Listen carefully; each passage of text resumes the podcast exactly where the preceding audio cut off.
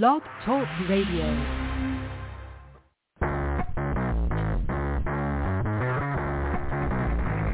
Hello and welcome to Action Radio. This is Greg Penglis coming to you from the historic district of downtown Milton on the banks of the beautiful Blackwater River.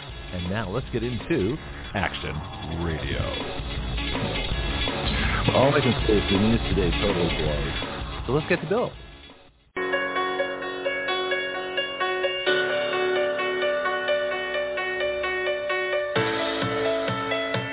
On tight. Action Radio presents the Fetke Report.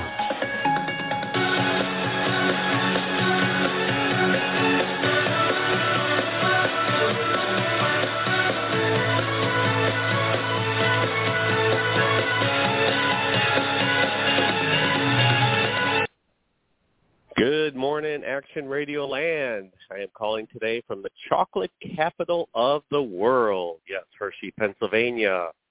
I was thinking Zurich, Switzerland. what was I thinking? it, I was thinking Ghirardelli in San Francisco. Pennsylvania, the American. oh, okay. Okay.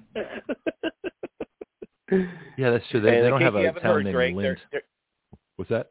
there, there, is there is a hurricane in Florida. In case you haven't heard, You know, actually, it's funny you should say that. I was just catching the news. There was a little bit on it last night that there might be a, a a hurricane going through Florida this particular time. So we should uh, we should probably report on that a little bit. we're not making fun of people in Fort Myers. We're not. We're not making fun of you people. We're just we're just making fun of the news. That's a that's a different kind of thing. I want I want that clearly understood. That uh, having been through Hurricane Sally, which wasn't that bad, I lost power like three days. So I lost three action radio shows, um, and I lost some food in the fridge. But, but I mean, that's nothing. That that's that's just you know, that's that's a walk in the park compared to what some people go through. So yeah, I feel pretty lucky. yeah. So Hurricane um, Ian, right as Mhm. of right now, there a new advisory is going to come out while we are on the air, so we'll be able to do a live update. Uh, but right Oh, now it's a Category Four, 155 miles an hour. Um, two more miles per hour, which will will make it a Category Five. And they're really going to feel Uh, that so two miles an hour too. They're going to go, oh, I'm so glad this is a Category Four. It's only 155 mile an hour wind as opposed to 157. Boy, that's going to be bad. It's just- yeah, yeah. so Well, you know, it's kind of the same way with uh, Hurricane Ivan with us back in Uh-huh. 2004. Um, Yeah. It was one mile per hour under a Category Four, so it was only categorized as a Category Three. But of course, we felt everything of a Category Four. Um, Yeah. And so, so the people in Fort Myers, you know, anyone who stays is, is is stupid, and you deserve whatever happens to you. I'm just going to say it right now. Mhm. Um, you know, because you know they have had plenty of warning to to get out, and they even have time right now to get out. Um, Mm, and- lacing her from the governor, he said it's too late in certain counties. He says if you're if if you haven't left, it's too late. You got to hunker down. So I think there's some places Yeah. that have actually closed off. They've closed bridges. They've closed roads. And if and here's the thing I learned. This is on a serious note from uh, Mr. Baker, one of uh, there are emergency preparedness folks here in Santa Rosa County. Now, for those that are curious and wondering and you know, sending all kinds of things like, "Are you okay?" I'm okay. Uh, Bill and I are okay. We're in the way upper left northwest corner of Florida, in the top of the Panhandle under Alabama. Uh, we're about as far away as any point in Florida from this, and so we're we're in good shape this time. Like I say, we had, you know, since I've been here in, in uh, since March of 2017, uh, that year I think there were four hurricanes and and all of them went around me. it was it was a, I'm wondering, oh, Yep. missed, you know, oh, dodge that bullet, you know, and then uh, then a couple of years later, was it when was Sally? Was it two years ago? uh, 2020. Okay, so yeah, I'll, I'll so my so hindsight. I just remember it'll be 2020. That'll be my little memory device. But yeah, but but that's when that's when you said, hey, you're you're a real Floridian now. You've been through a hurricane, and it's like, yeah, you know, I've been through uh, the blizzard of '78 New England. I've been I went through the earthquake of '89 in San Francisco, and after this, I'm going to move either into a tornado zone or under a volcano. I don't know which, but I, you know, it just seems to be my pattern.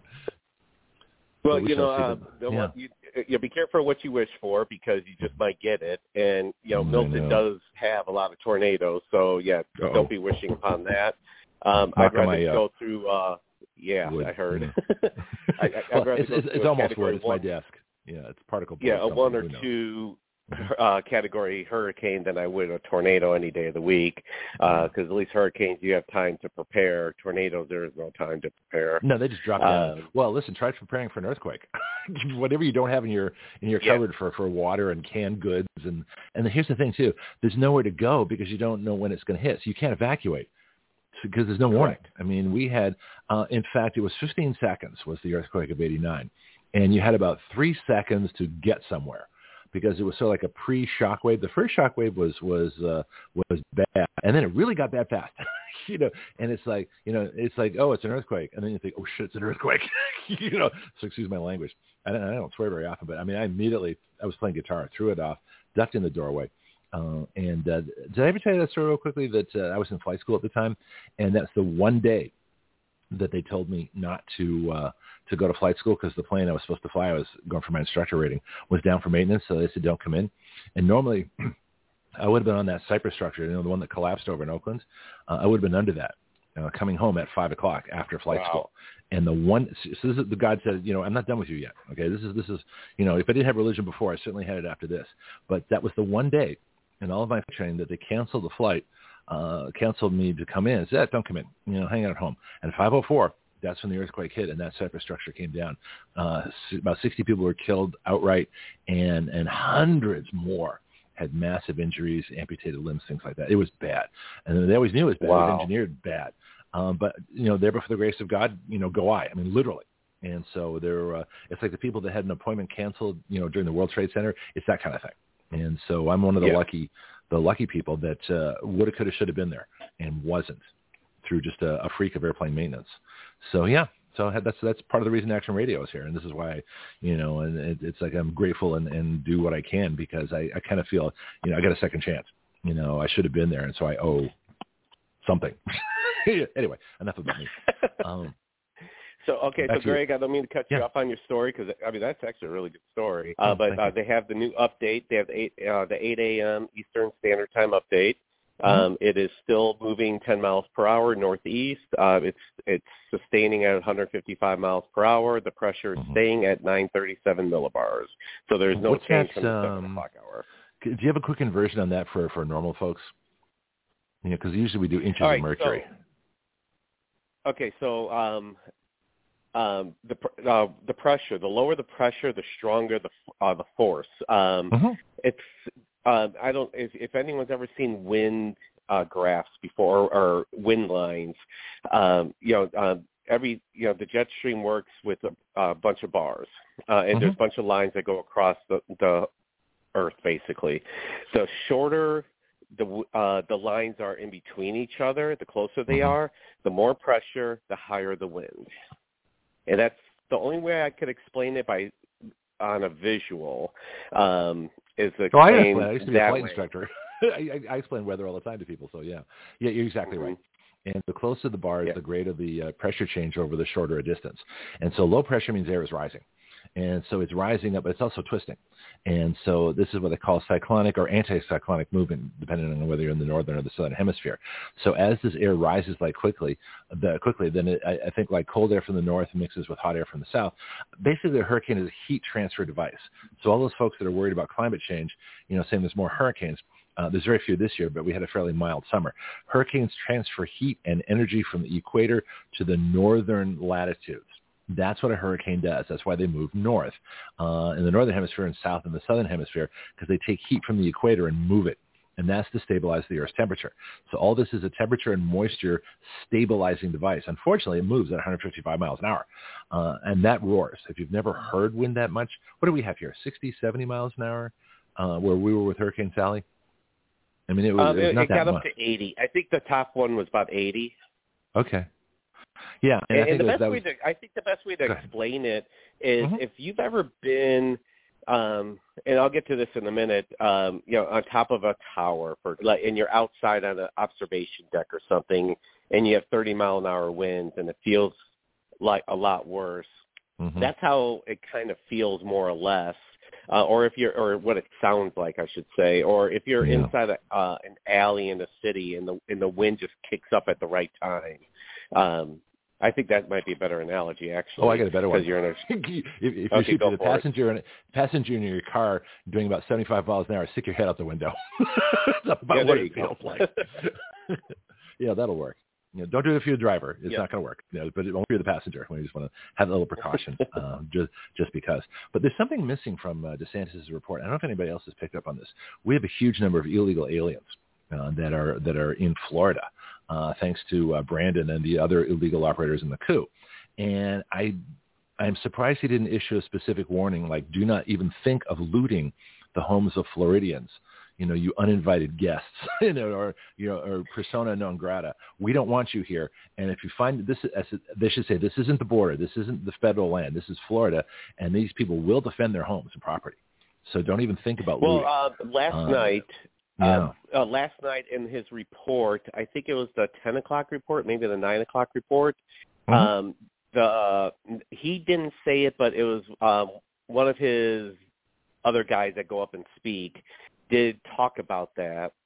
Oh, and, really? Uh, did say so that, Governor yeah, Sanders' he people, say- or or who was it? Was it like an Um, emergency person? I, you know, one of the emergency response people. Um, Okay. um, came up and did talk about the fact that you know do not be looting. Uh, you will, you know, it, it you know basically zero tolerance is what he said.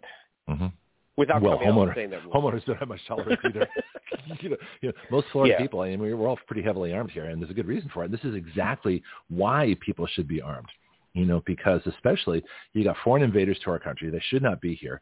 Uh, all they're doing is here to take advantage of, of us and take our tax money and take everything else. I mean, they're thieves. And so if they if they start looting, but the thing is, they should be warned. you know, it's bad enough you're in our country, but if you are here and if you want to make your situation a lot worse, you know, don't do this.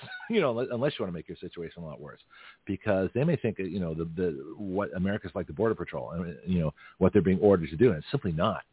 You know, and I don't know if you know what kind of uh, awareness these folks have, but uh, I'm telling you, there's going to be problems. There's, you know, the illegal they think they can take advantage of this. It's it's uh, it's not going to be good. No, it's not. And, and let's talk about the illegals for a minute because, uh, and Sure. we're going to switch uh, subject. We're going to talk about illegal voting, though. Um, We're t- now we're going to talk about because it's very. Um, we're coming close on the election, Mhm. and we're about to ha- see about two, three million people get displaced temporarily, uh, and and down in Fort Myers, uh, the, uh, Orlando, that's prime Democrat country. Well, that's interesting. So you know Naples, Fort Myers. But they're all New Jersey transplants? Is that where the Yeah, what, man. New York goes to the one coast and New Jersey goes to the other coast? How do they divide up? Yeah, I'm kind of more or less. Oh, okay. Actually, New York just goes everywhere down in South Florida, but um, sure. you know, so so it's going to be kind of interesting to see what happens as far as how many people are permanently displaced, or at least displaced for the next couple years, Mhm. and how are they and how are they planning on voting if they even know they're going to be voting? Yeah, they may be voting and not even knowing it. Well, see, this is the time when absentee ballots do work, and this is what they're, this is what they're for. Yeah. Is a natural disaster like this. What we don't want to see is people always voting by absentee or mail-out ballots. There, shouldn't, you know, not be any mail-out ballots. Well, here's the thing too: uh, if, are they mailing out ballots down there, and, and are people collecting them before the hurricane? I'm just curious. You know, oh, better pick Well, up the your uh, ballots now. mail-in ballots don't go out until the middle. I think it's middle of October. I think is when the mail-out ballots go. Okay, and so at this gone. point, so Yeah. at this point in time, you know, we're talking the middle of October. You know, this next month, are people going to be that aware and care that much that they're going to go ahead and go online and say, "Hey, please mail my ballot up to Atlanta or to New York uh, so I could vote," or are they just going to be more concerned about, "Hey, I need to get my house back in order"? Yeah. Well, it's a midterm. It's not as critical an election. Uh, I think the outcome is pretty much predetermined. I think the only thing we don't know is whether the Republicans will actually do anything with their victory or whether they're going to hand power back to the Democrats. But I think it's pretty assured that they're going to win because policies are so yeah, but bad. we're talking. We got some close races down in South Florida. oh, that's Um, interesting. and if okay. Yeah, so I mean, so you got Democrat versus Republican, Mm-hmm. and so it's you know, and then you also got a very tight Senate race between Val Demings and Marco Rubio. So how does this change that race? I- Is really is really the key thing because if you're talking about a, a highly Democrat area being wiped out, which you know Fort Myers could very well get wiped out if um, if this storm stays. Well, can they delay the election? happened. Uh, can they just postpone Well, it we saw what happened to we saw what happened to Panama City, and Panama City um, still had a pretty decent turnout because people really just stayed in you know stayed on their property and they had tents and campers and whatnot. Right. Um, I don't think Fort Myers people are have that same mentality. Um, I think that they will just go ahead and. Well, no, it's funny. I there mean, was one guy. Do you remember that picture? That one house in in uh, Panama City. This is Hurricane Michael. This is about uh, I think three years ago, and this one house, and this guy had it reinforced, and he had it braced, and he uh, this guy built it like uh like a military, you know, operating, you know, pillbox kind of thing, except as a house. Yeah, it was it was huge. Well, it was just it was just reinforced concrete, rebar. I mean everything. And around them was like wooden homes, and people were like, ha ha ha. You know, what's the story? of The the three little pigs. well, this, this guy had the brick house. okay, Yep. or the equivalent thereof. And the other people laughed and said, "What are you doing all that work for? Why are you building all this strong house?" Well, of course, his house survived. Everybody else's were were you know sawdust, and and that's what happens. You you got to prep. You know, you got. People laugh at the preppers until they until they need it. Then they want to go borrow their food. so you know, Exactly. yeah, yeah. People are idiots. Yeah. So yeah. So it's uh, um, yeah. So you know, this voting, um, this November elections could actually ha- help out the Republicans Mhm. if the Democrats, you know, are you know do get, get their houses wiped out or whatever, and yeah. decide not That's not the way I want to win an election, though. I mean, I I, I No, wish they, not. you know, you should postpone it. You should, uh, in fact, they might be doing that. Well, let's see what happens. They've got a, you know, a couple of weeks after this to kind of make a decision. When they say, look, we're just going to, we'll, we'll, we'll, we'll get y'all back. You know, when we we figure out what's going on here, we'll just hold it because it's not going to make that much difference because people aren't sworn in until January, so they could hold the election in December. You know, and it wouldn't affect uh, it wouldn't affect anything because nobody's getting moved uh, until January. So you know, I mean, there, there are ways to to deal with this.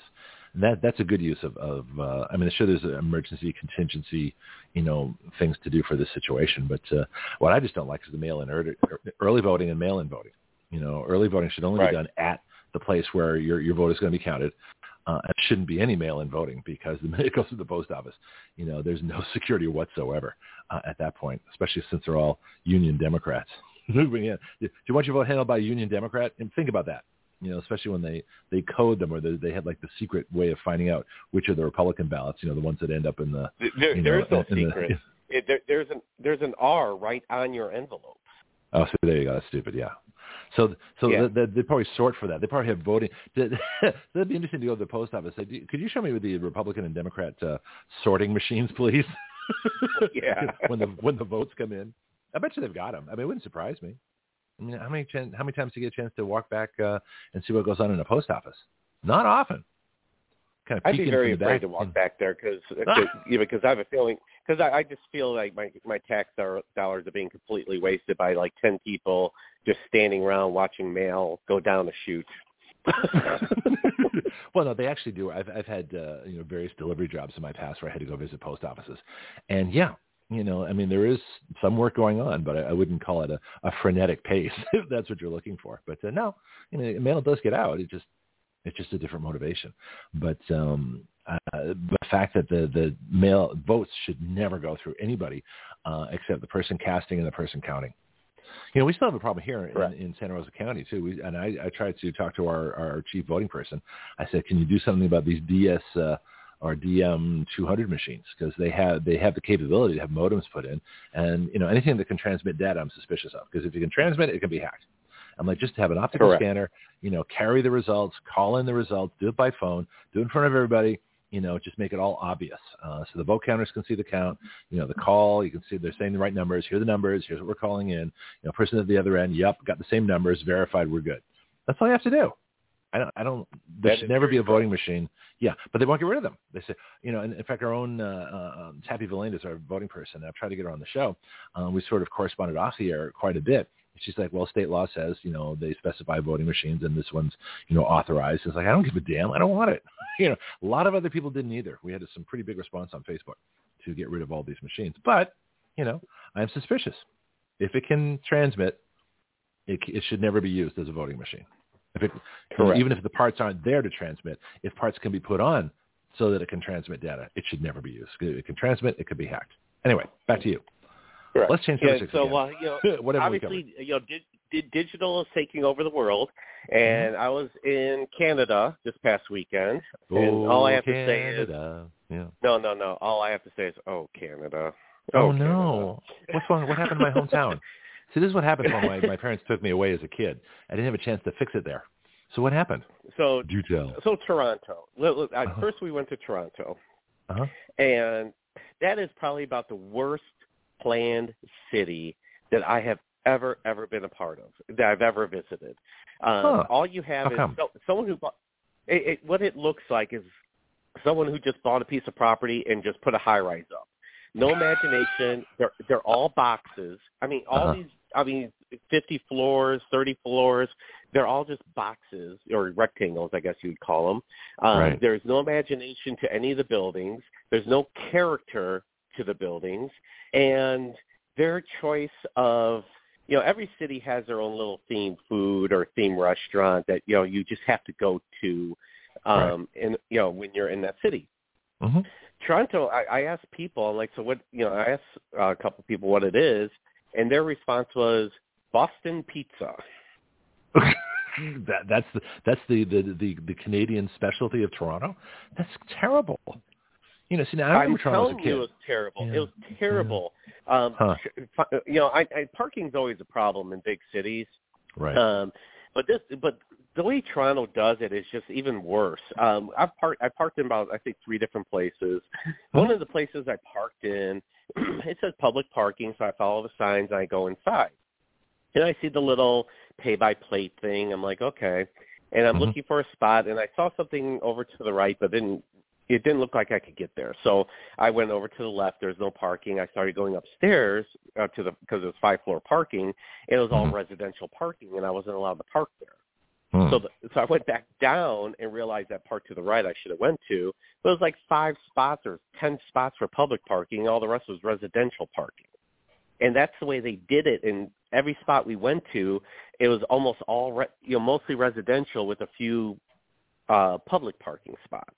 Uh, but you know, we went to the uh, St. Lawrence Market, and I will say Mhm. that St. Lawrence Market was pretty cool. I don't know if, if it was there when you were there or not, but it uh, Oh, basically listen, no, my, no, my father dragged me there, and he, he taught Greek to all his Greek friends. it was really exciting. Oh experience.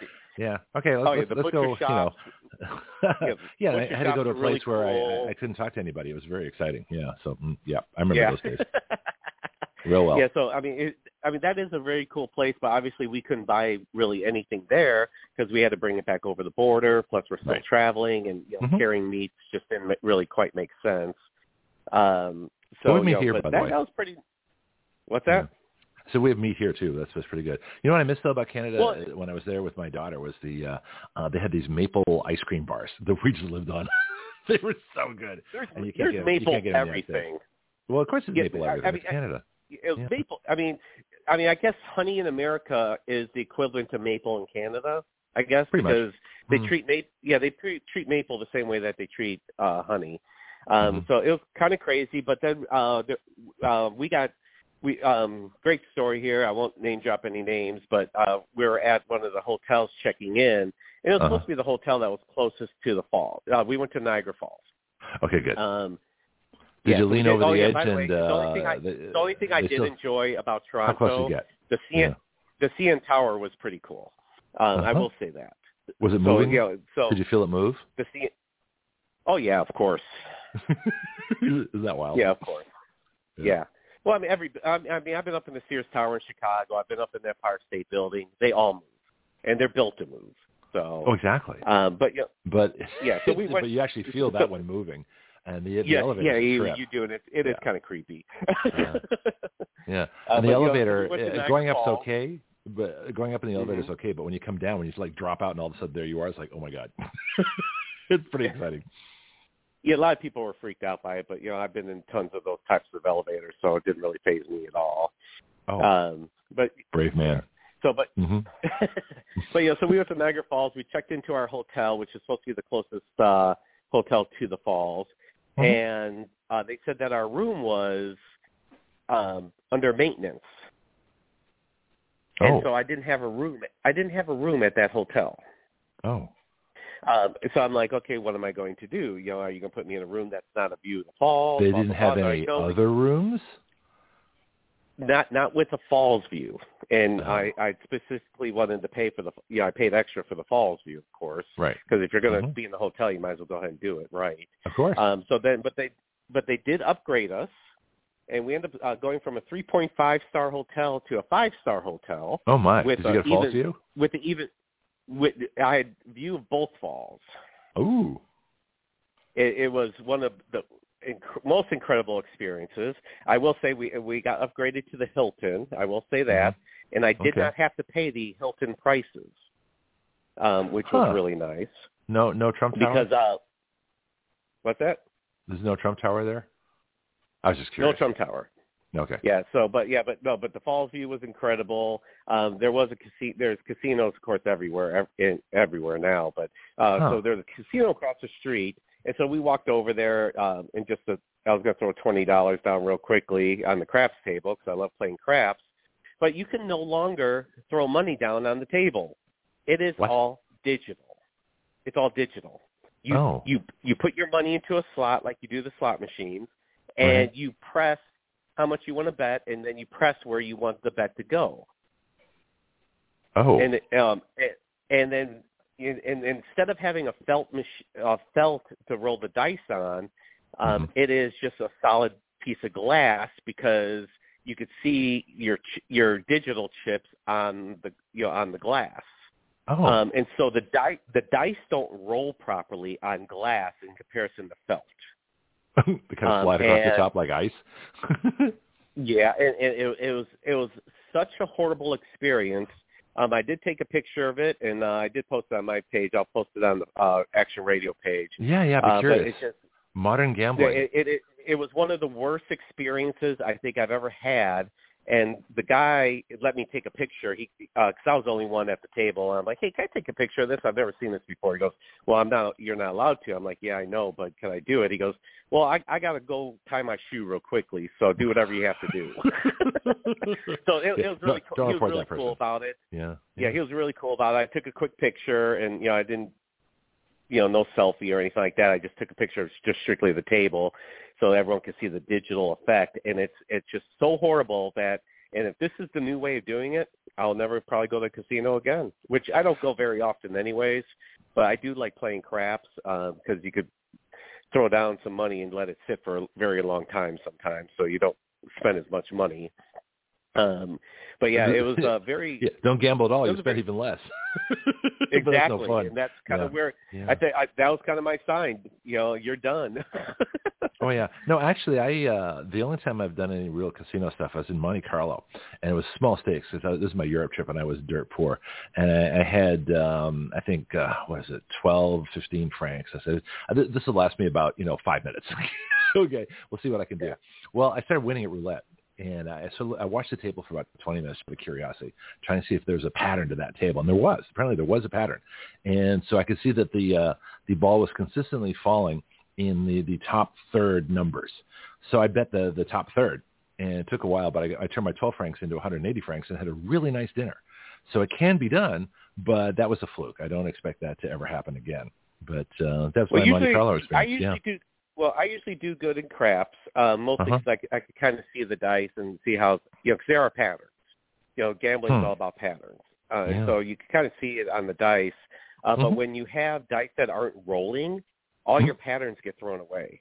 Um, and and I'm pretty much, and I've always been convinced that there's some magnets involved with uh, dice. Um, well, they put it just- mercury in them really, sometimes. They do all kinds of nasty Yeah, things, it- but no no dice it really is perfect. seemed obvious. Yeah. Yeah, Mhm. but, but it really seemed obvious when I was trying to roll the dice, and I threw them pretty hard, and Mm-hmm. they just would not roll. And when they did roll, it would pop up and fall off the table. Hmm. Uh, you know, because I, you know, every gambler is superstitious, and my one of my superstitions is is if I don't hit that back wall, I'm going to crap. And Don't you have to hit the back wall, or is that not required anymor I thought you had it must not wall. be required because I kept rolling, and of course it's Canada, so all rules are different. well, Canada, eh, we're, we don't have to hit the back wall because we want to save our back wall, eh? You know, and uh, Exactly. we, But, we you know, make our, our tables more say, like uh, I- ice hockey. It's it's like an ice hockey rink. But eh? I, I, you know, I'm almost out of time. I'm almost out of time. But I do want to say the Uh-huh. stereotypes for Canada are completely true. Um, every time every time I ran into someone, they apologized to us, even though it wasn't their fault. they would matter. apologize. Yeah, yeah, yeah. Yeah, See, if you're black, they'd apologize even more. All You know, they're all yeah. friendly. Of all course, of them yeah, are but friendly. Yeah, but I'm just saying, being politically correct, if you're black, they'd apologize even more, just because Canada's so Yeah. you know woke right now. It's it's terrible what's happened. It's really disgusting. Well, you know, Toronto. Um, Uh-huh. Here's an interesting tidbit about Toronto. What I was very surprised about because we did go to Chinatown, and Chinatown was the best part about um, Toronto, in my opinion. But there is. well, it's actually a neighborhood. uh, it's actually someplace yeah, it is. you know with with character. Well, yeah. But yeah, so uh, uh, um, the demographics of Toronto are was very surprising to me because I'm looking around and all we see is Indian and Asian, and um, and most of them um, were Sikh because you know they have the turban on. Um, and so we Yeah, that was the policy uh, of I went- Canada. Seek and ye shall find. Yeah, that's that's how we got all the Sikh. Yeah. Sorry. So, but I looked, and the demographics of Toronto are very strange. It's uh, 47% European. They don't call it Uh. white; they just call it European. oh, Um, 21 percent is South Asian, so that would be your India, Pakistan. Um, That's not and then Asian. you have that that's that's it is. that's Indian and Pakistani. That's not Asian. I don't, I don't care what anybody says. it, it, South Asian. That's I- I that's a made up term. I, yeah. I know okay, fine. it is. I, I agree, but it is a part of Asia. Um, and then you had like 20 or like 19 percent Asian. So, I mean, it, it's basically almost a 50-50 split between um, white and Asia. Um, and See, when I was in Canada, in, Mhm. When I left Canada in the '60s, it was white. It was the whitest place on earth. Correct. I mean, Toronto was was white. exactly. You know, and then folks from Jamaica came, and India, and different places. A lot of folks came from Hong Kong. Uh, a lot of a lot of the folks, as the British uh, ended their their uh, their I guess ownership of Hong Kong when the agreement ended, uh, a lot of folks went to uh, well mostly the West Coast. They went to Vancouver, and then of course the West Coast cities, Seattle, Portland, and San Francisco, and, and Los Angeles. But a lot came to Toronto. And so you had a big Asian population. So you had Jamaicans, you had uh, Hong Kong folks, uh, and then uh, I guess Well, Indians came. now and, and now it's now it's diverse. Oh now boy! they're going to take in the Ukraine. They're going to take in a lot of Ukraine. Um, they have they have volunteered to take in uh, refugees from Ukraine. Uh huh. You mean Biden's war? So We're going to talk about that in third hour. We got Captain Tom Stewart's coming back. Um, but so we got uh, we got Wendy here, who's not feeling too well. So uh, do you do you have Well, any yeah, words uh, uh, well, for I'm O gonna go, Canada? uh, I- so I am going to go make my own chocolate bar today because that's part of the tour at the Hershey factory. So You I'm going to make make my own chocolate? bar. Yeah, you you get to make Bill your bars? own chocolate bar. I think it'd be Bill Bars. I don't know. I, I, I've, it's a lot of stress trying to figure out what I'm. Well, it's a lot of stress trying to decide what I want to put inside my chocolate bar. So it, I'm, I'm Oh. stressing over this. What I'm going to put in it. So Billy I will Bars. report on it next Call week. them Billy though. Bars. Wendy, right, what you should we guys have a good rest of the show. All right, see you later. That's too bad. I was hoping to get a little Wendy engagement here. Wendy, what do you think Bill should call his his, his chocolate bars? He he went to Hershey, Pennsylvania. He thinks he's a chocolatier now. just just call it gone after he eats it. well, gone exactly. Yeah, they're gone bars. How do you, why come gone bars? Because well, as soon as you see them, they're gone. Got it. Hey, listen, right. uh, I know you're not feeling too well today, so we'll just we'll, we'll kind of take it easy on you. But uh, at least we need a few giggles and, and a couple of other things. Uh, let's get your theme, and I have asked Chancee to join us, and so hopefully she will. okay. Part of our, our, our wild women of Wednesday wellness, and uh, we'll see what happens with that. But let's get your theme, and let's see how much you you feel up to uh, talking. Here we go. Do you really want the truth? Do you have questions you can't ask in church? Welcome to the Oh My God Report. Wendy Arthur is more concerned with truth than propaganda, putting more value in scripture than religion, and more about you and your relationship with God than your membership in any church. This is Christianity with a kick. Yeah, I just want to say to our new listeners in Algeria, oh my God, yes, we do have an oh my God report. Enjoy it. It'd be wonderful time. I guess it's more Indian. I'll work on my my Arab accents, but uh, but uh, Algeria, yeah. So so the, the Muslim world that does listen to us, although we did lose Iran, so the the Persians have gone. I guess that uh, the mullahs finally heard about Action Radio and they said, oh no, we're not going to have that in our place here. Nope. So they, uh, I, I got to work on my Persian accents too. I'm not really good this morning with accents. I should stick to Russian and Indian. I do much better with those. But yeah, we do have a, a fairly substantial Muslim world um, audience from from Indonesia um, to it used to be Iran, was Afghanistan, but I think those are mostly uh, U.S. service people because after Brandon surrendered, uh, Afghanistan kind of dropped off the map. But Algeria, it's a big country, and they're now, you know, uh, we had we lost Morocco too, but we got Algeria. So I guess this, if we spoke French, we'd be better off. But uh, that's okay. You know, I mean, all countries are welcome. Uh, you know, everybody's welcome to our, our party right. here, and uh, we will help any any That's country right. any nation, we've got a Skype line, any nation, anywhere in the world. If you want to learn how to write legislation, and if it won't get you killed, then uh, we're certainly willing to help you because we don't want to endanger anybody. Because there are places in the world That's you right. can't do what we do here, and we're very grateful that we can do it here, at least for now. We'll see what uh, what the, the, Yeah. Republican Democrat coup comes up with next. But for today, I'm here. Yeah. there you go. What's up? Well, Yeah. you know, I, I guess I, I will start off with that little um, thing about because you know we've got the midterm elections coming up, and uh, God says that that's what man calls them is midterm elections, and He said He laughs at that term, Hmm. and He said He calls them the my terms elections. Oh, the my terms elections? Yeah, because it's going to be on my terms. Well, you know, he's kind of got a point. Yeah, I Yes, mean, pretty much everything is. yeah, Yeah. he- yeah. He yeah he is fixing to uh to you know, wreak havoc on on evil and Well, you um, said something last uh, week about uh, you know danger and, and strange times coming. We just happen to have a hurricane crossing most of Florida today. Is is this related? um well this is hurricane season you know for for this part of the world um Mhm. so i'm but it- it's i think that the intensity of them um are changing Hmm. uh, but and and look for just incredible abundance of rain everywhere. It's going to be uh, pretty drenching um, in in the near future. So, um, I'm and which I'm I'm sure will cause all kinds of you know havoc. Um, Well, we got floods on somewhere. lands. Don't we have floods right now? Oh, there's always a flood somewhere at the moment, but um, Yeah, e- 'cause that time even more year. so. So just yeah, um, but the on God doesn't work on our calendar, the Gregorian calendar. He works on the Hebrew calendar, and because Okay. God is outside of time, we need to Mhm. remember that that God is outside of time, but He Yeah. is very well aware that we we are in time here, and Mhm. um, so therefore calendars on how we keep time and and what we do, um, and everybody has the same 24 hours in a day, Mhm. um, but it's not on our Gregorian calendar. It is on the Hebrew calendar. So um, we are currently in the 10 days of awe. Um, and that started Saturday. And it will end on October 5th, which is Yom Kippur, Mhm. which is the Day of Atonement. But the 10 days of awe is uh, a really important time because that's when God opens the books. And our thoughts and our deeds are weighed in his scales.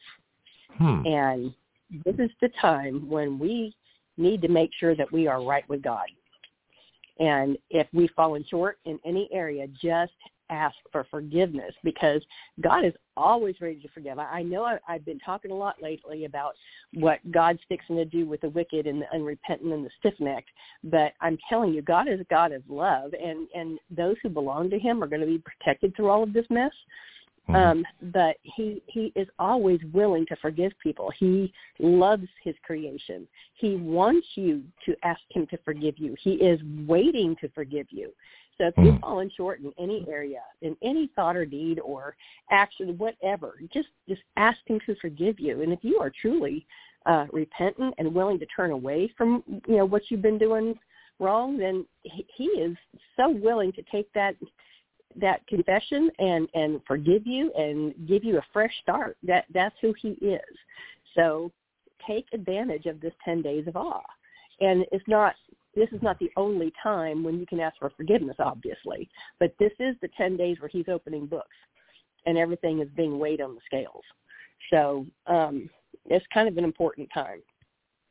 So Interesting. We have election coming up. Speaking of uh, weighing on scales, yeah. So how do you spell awe? Is that A W E? Is that the, our traditional spelling of it? Yep. Okay. As in awe-inspiring.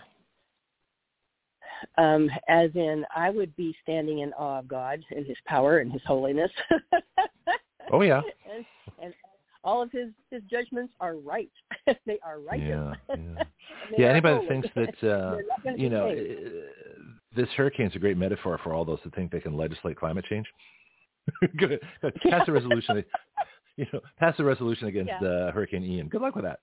And you can file the bill and yeah. you know, spend all your lobbyist dollars, and uh, it, it, it, it's not going to do anything. So yeah, so all you climate change folks, you know, yeah, okay, fine. Yeah. Oh, I'm sorry. Hurricane Ian didn't get the memo that you that you made a legislation against it. exactly, and you reduced carbon and everything, and look at it, it's still here. It doesn't work. The theory doesn't work, and we we ruined all those people's lives. We took away their their their gasoline powered cars that were replacing carbon into the atmosphere so that life could continue on Earth. And no, you know, we were wrong. And oh no, what are we going to do? There's still hurricanes. and we work so hard too. Oh well, anyway, it must be tough being a leftist. I know. Because all your theories get destroyed like all the time? Uh, well, you know, just well, biblical plagues are fixing to come back, hmm. um, hmm. but but only on the wicked. There, you know, in the land of Goshen, the Bible talks about this little town called Goshen, and when the plagues were coming upon Egypt, mm-hmm. those who uh, were following Jesus and who were you know faithful to God um, mm-hmm. were told to go to the land of Goshen, and the the flies and the locusts and the frogs and all these things that were just tearing up other towns um did not touch Goshen. It was it was like you know the the old uh what do you call that? Remember the old Lost in Space show where they had that shield that would come down, you know, and Star Trek, you know, picked that up. Um, that it, it was like this dome was over it, you know, that oh, nothing okay. could come into Goshen. Huh. And um, so anybody who was in Goshen was was protected and safe. That's hmm. the way it's going to be um, here during this this next uh, release of biblical plagues, and uh, because it's it's like God is going to do things that only God can do and you know, nobody else is going to be able to orchestrate this or say that you know this happened or or that little natural occurrence happened that caused this. No, it's going to be really really evident that this is God, and He's just going to show Himself and say, so, "Here, but, what are you going to do about this?" well, like I said, that happens all the time. It's really kind of funny. Um, what what's the purpose? Uh, are we supposed to learn from the plague? Is it is, is it serving a purpose? How, um, how does it all because, fit in? Um, okay well, because God has been challenged, um, and and that's a whole nother show. But um, especially with this new false prophet Harari um, coming out and saying the things that he's been saying, and then all the elitists and globalists who follow Harari and actually call him their prophet. Mm-hmm. And God is saying, um, "I'm sorry, but a prophet is one who speaks for God, who speaks for me." He does mm-hmm. not speak for me. He speaks for Satan. Uh, you know. Yeah, so, big difference. Um, yeah, big difference. And so basically, uh, Harari's been calling God out, and God's saying, "No problem." yeah, he's he's the one who said, "Well, all God did was make organic things like life." You know. all God did. We're, we're gonna, all He did was create, you know, um, organic people and and you know animals and plants and uh, but we're going to take that a step farther. We are going to go above and beyond God, and we are going to create cyborgs and you know um, people who are um, transhuman. You know, where they're part machine, part human. They can't die. If they get sick, it's taken care of, and and those who are weak are going to get weeded out anyway. And um and he's he's laid out his plan, man. I mean, just. Mm. Straight from the pit of hell, and it smells like smoke. But okay, so God's like saying, "Yeah, you go ahead and make your plans, buddy, and just watch what happens. You know. So, you know, yeah, you, you'd think people would learn uh, of all the history of the earth. There's always some idiot that thinks they can control everything. You know, from Genghis yeah. Khan to Adolf Hitler to uh, you know, yeah. pick a time in history. There's a, the the Spanish conquistadors. There's always this this this obsession with control. And now we get up to Dr. Fascist, yeah. who's who's the latest megalomaniac, dictatorial, narcissistic, avaricious, pathologically lying vaccine drug pusher. You know, and yeah he's proud of it he he doesn't see it i mean he sleeps well you know i i know that he has no problem uh, the only thing he wishes for is more power and yet it's the same old thing and it always ends the same way you'd think these people would learn but no And in the process, think. they kill millions. The, the problem is they take millions of people with them. That's the problem. Yes, You know, and- if they would just yeah, rant and rave on saying- soapbox on a street corner, I could deal with that. But the fact that they they have power and they they get into government and they take millions of people down with them, that's the problem. And yet they they keep coming. Well, They- they- you know, there's always that, a new one. That is a problem because God says he he sees the blood on their hands, and it's not just dripping from their fingertips. Mhm. It's it's like they're elbow deep in blood of people, sh- you know, blood that they have shed through what Mhm. they've done. Um, Mhm. and and there is no remorse. There is no asking for forgiveness. They don't care. They don't think they need forgiveness. They think this is the way it should be. Um, and Well, you can't so, punish and, that enough because they would never understand it. They wouldn't. They, would- they would. You know, you can only punish someone that feels guilty. You can't punish someone that doesn't feel anything. So I'm not sure what you do with someone, and there's no way that Dr. Fascist could make up for the the six million some odd people that have been, uh, that I, I guess are going to be killed with this this jab. I don't know what the numbers are, uh, but I've heard some horrendous numbers. We lost a million people in this country, most of which didn't have to die Yeah. simply because uh, we we should have known the well. We we have a, a theory of a sort of like a dual epidemic going on uh, at the same time. You know about the COVID, but that's not the real problem. The real problem is the flu epidemic right. uh, that was hidden under it. And so if you listen to our shows, folks, you'll, you'll listen to our Thursday panels, you know that. But the thing is, this is all preventable. There's no reason uh, for, for uh, I think I figured no out that maybe, reason for it. Yeah. maybe 8,000 people would have died from COVID who are all, you know, very old and, and very sick with a bunch of other things. Uh, if you get down to Right. early treatments and, and those that aren't affected, but it didn't matter. And he doesn't care. And he doesn't care that everybody's, you know, getting all these chemicals injected into them and that high school kids are dropping dead from heart attacks for no reason, you know, Oh, other than the fact not, they got jabbed. It's past Yeah. that. He, and he doesn't doesn't care. You can't punish him it, enough. it, Not in this world. Well, well, no, not in this world, but um, you are fixing to see him lose absolutely everything. And Good. before God um, gives him his eternal um, torment place, um, Mm-hmm. that he is going to lose everything and he is going to be in mental torment and he's going to see what he has put other people through. Good. Uh, and that that was a word from the Lord through one of the prophets, and I was like, "Oh Lordy!" And not just Fauci, Mhm. others as well. Um, and Well, so it's a whole we'll- bureaucracy. We'll, be seeing that shortly. You know, I don't know how Uh, you hold Brandon, uh, you know, accountable because he doesn't know what he's doing. I mean, he thinks he's doing the right thing, reading the cue cards, but the people behind him know what they're knew what he was doing for years before this. Yeah. Yeah. Okay. For years. So Yeah. you know, um, it, it, th- God doesn't say, "Oh, today you need to repent for everything in your whole life." You, no, that's Mhm. not how. It, he has spoken to these people and spoken and spoken and spoken, and they have rejected um, his counsel every time. And to Mhm. where, um, and when you continue to do that, Scripture talks about a seared conscience. You you get a seared conscience, which means there there is there's no right, there's no wrong. You just do what you want.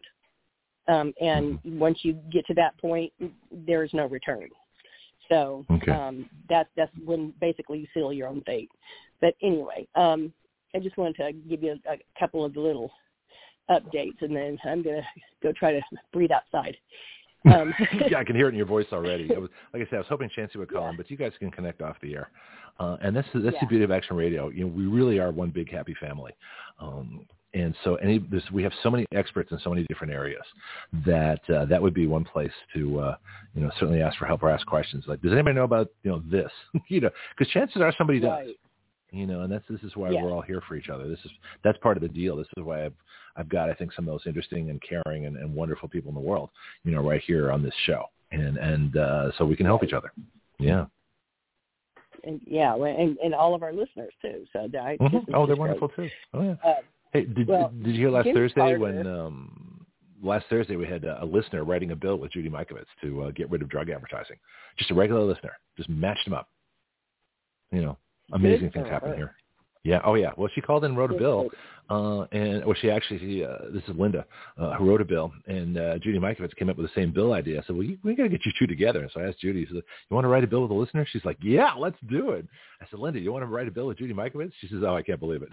you know, so we got them together. And uh, Linda's Well, writing I up the bill, and uh, we'll present it uh, probably in a couple of because weeks. if, if they can't advertise, Mhm. then then you won't know what you have. You know, because they make up things and then That's a good point. and and and, Yeah. and and say, well, we have the drug for it when you didn't even know it existed. But all of a sudden Mhm. know that there's a cure for it. Um, then doctors can say that you have it. yeah. So yeah, But don't take it if you have Anyway. myoplasia, dysplasia, unknown, you know, metaphysical blood up, you know. yeah.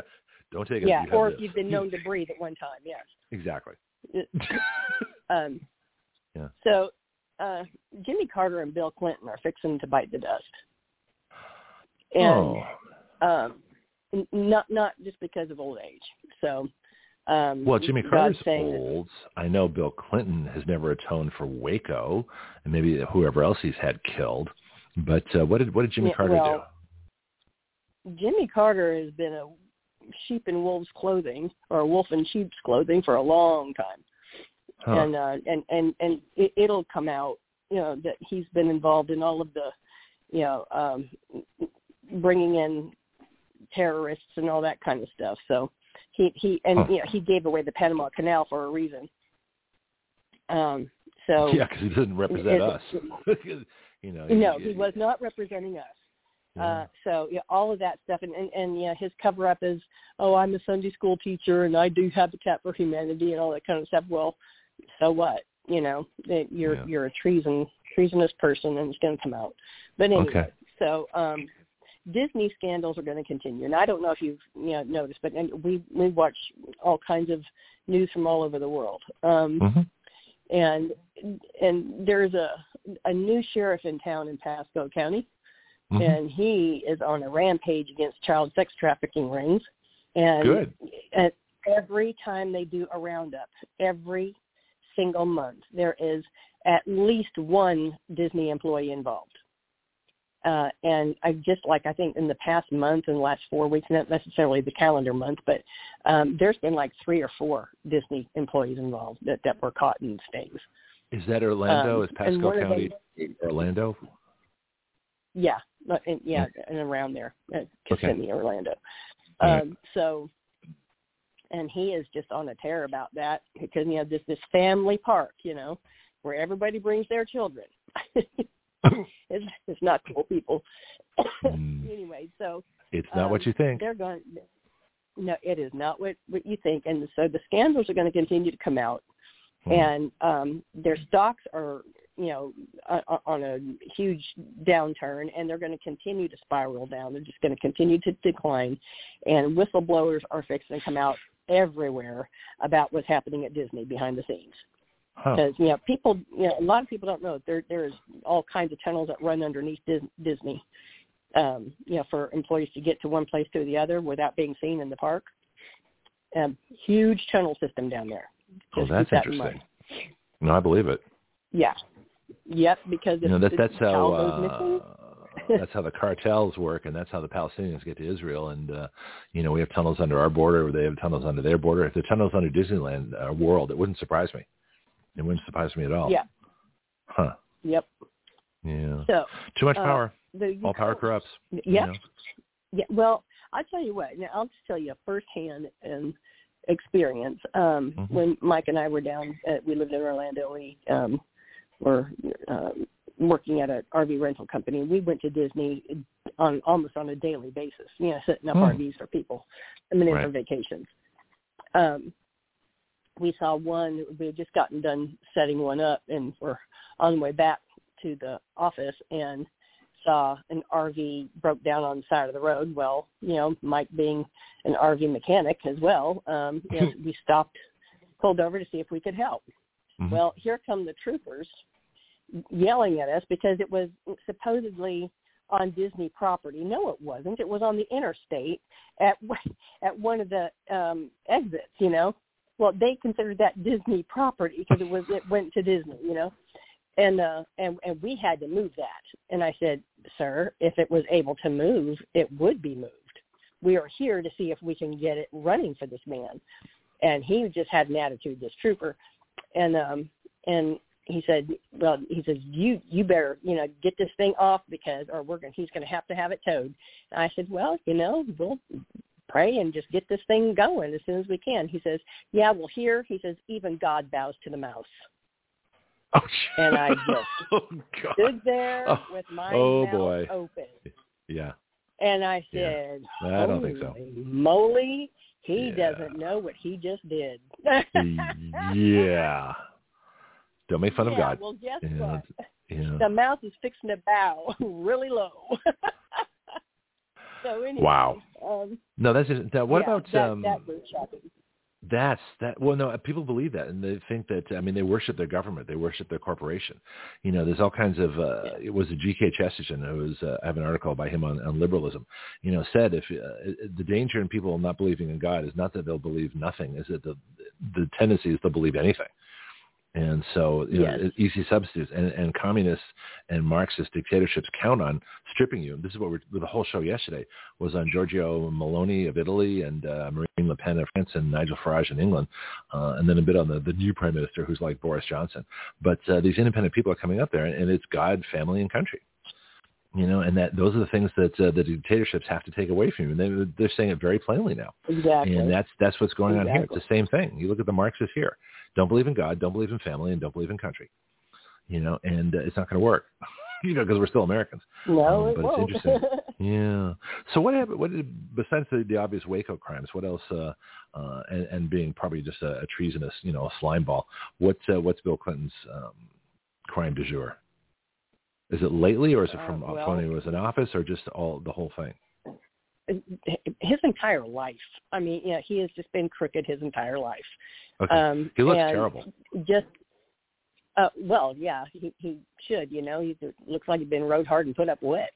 Yeah. But you can't, you just can't uh, leave a trail of bodies. Uh, you know, uh, from your, you know, even before your presidency. I mean, if you go back um, and watch some documentaries from people who worked for him when Mhm. he was governor of Arkansas, it it's just amazing, you know, all the things that they they tell you what he was involved in, what he did, and the little mountains of cocaine that was bought and brought into the governor's mansion, uh, and distributed from there, and just all kinds of stuff, and, and plus the womanizing and you know killing off people who were you know a threat to you and and your I thought that was more your, uh, Hillary, but uh. I'm not sure. You know, and why isn't oh, she Hillary involved? was was oh she was, but just from afar during the governorship because her plan of attack was for the presidency. right. Um, and you know, and just like I don't know if you remember that famous quote when she was being questioned about um, all the things that Bill was doing when you know during the the whole blue dress gate uh, Mhm. thing uh, in the in, in the White House, and when she said, "We are the president," we are the president. oh, we are. Are okay. we? That's big of you. You know, so I don't remember yeah, we voting for a we. Knew. Yeah. Yeah. Well, he he was the face, but she was the power, pretty pretty Yeah. much. You know. Yeah. um, and still wants that. You know, still wants to be president. But okay, never going to happen because her, Well, her time is short too. But, but Bill's going first. Yeah, I'm sorry, I didn't didn't mean to interrupt. Um, is there something in scripture on that? And it's somebody that wants something too much. I mean, she doesn't want it because she wants to make the country great. She doesn't want it because she wants to make Oh, no. lives better. She wants it for sheer power and control over everybody because she knows best. What Exactly. what does that say about somebody that wants something so much?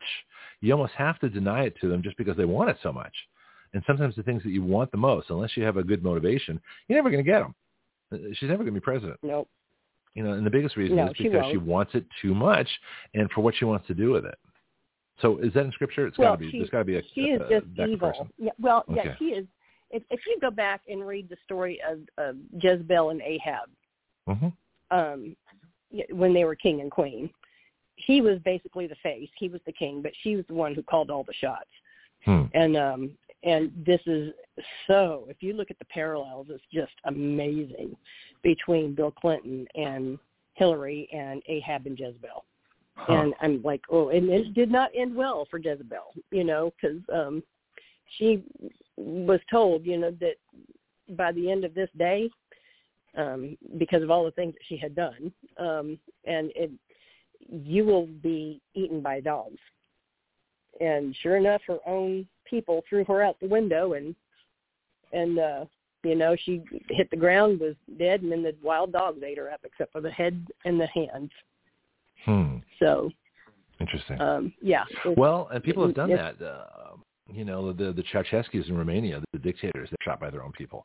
Mussolini was killed and hung upside down in the town square. You know, people, if you're really evil and cruel, they've had enough.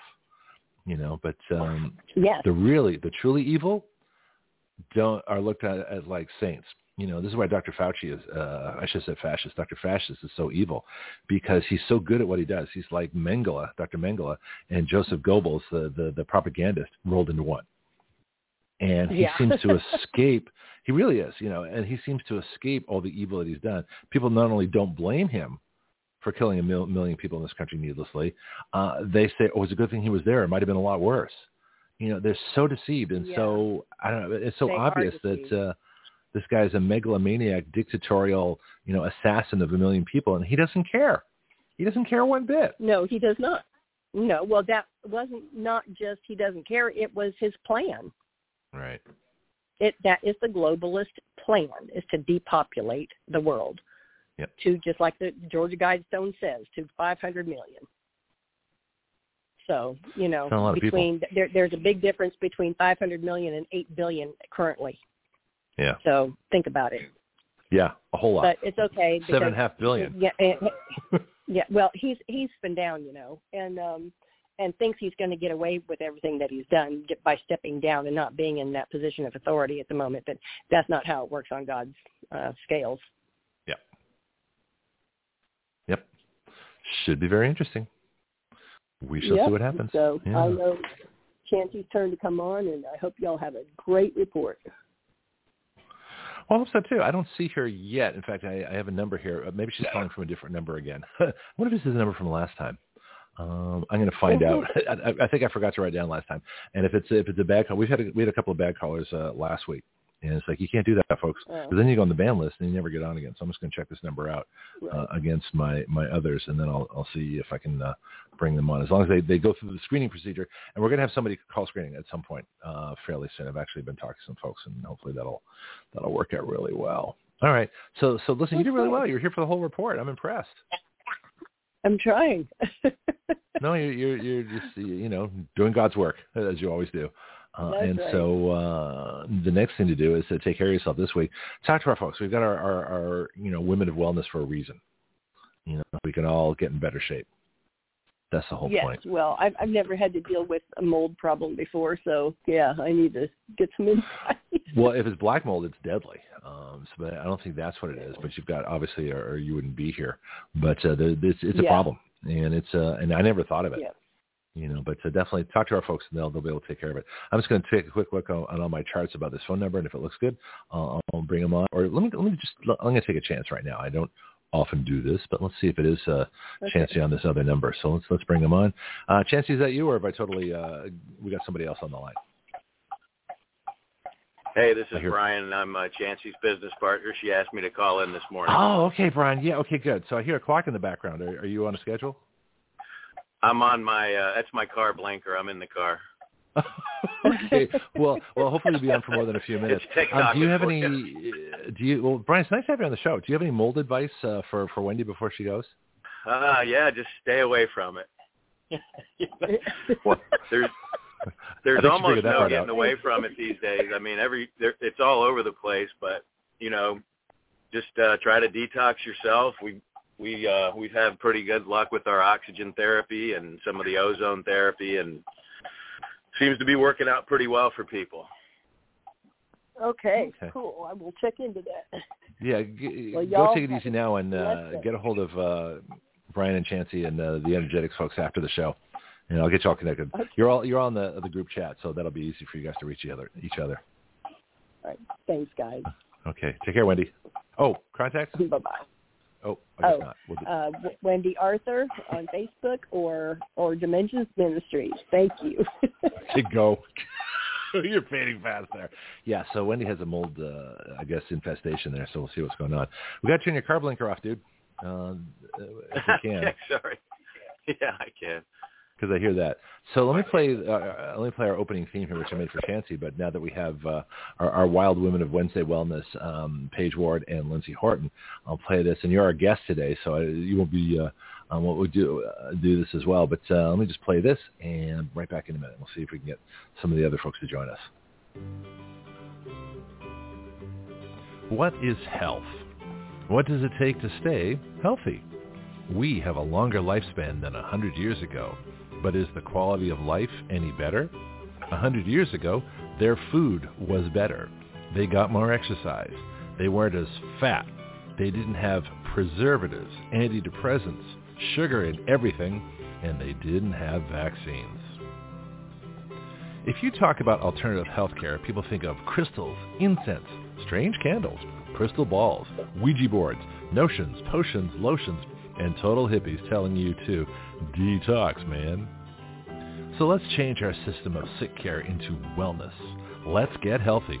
Let's lower our stress, stop taking in poisons, eat and drink organic, clean food, and let's have a chat with Chancee Terry because this is Wine, Weed, and Wellness Wednesday. Yeah, I'm going to change that theme around a little bit. Um, so, uh, Brian, if you want to give your last name too, because uh, you're, you're, I guess, kind of like a public figure now with our, our, our wild women of wellness. So you get to work with all these folks. That must be fun. It, it's an interesting bunch. Indeed. Right? Yeah. Yeah. Yeah. Still here. Okay, well, good. Well, let's hear your story. Um, I, I don't know if uh, I hope some of the folks are joining us. If not, I'll just have to pick your brain for wellness and you know hear what's going on. But uh, you were a Navy pilot, I understand.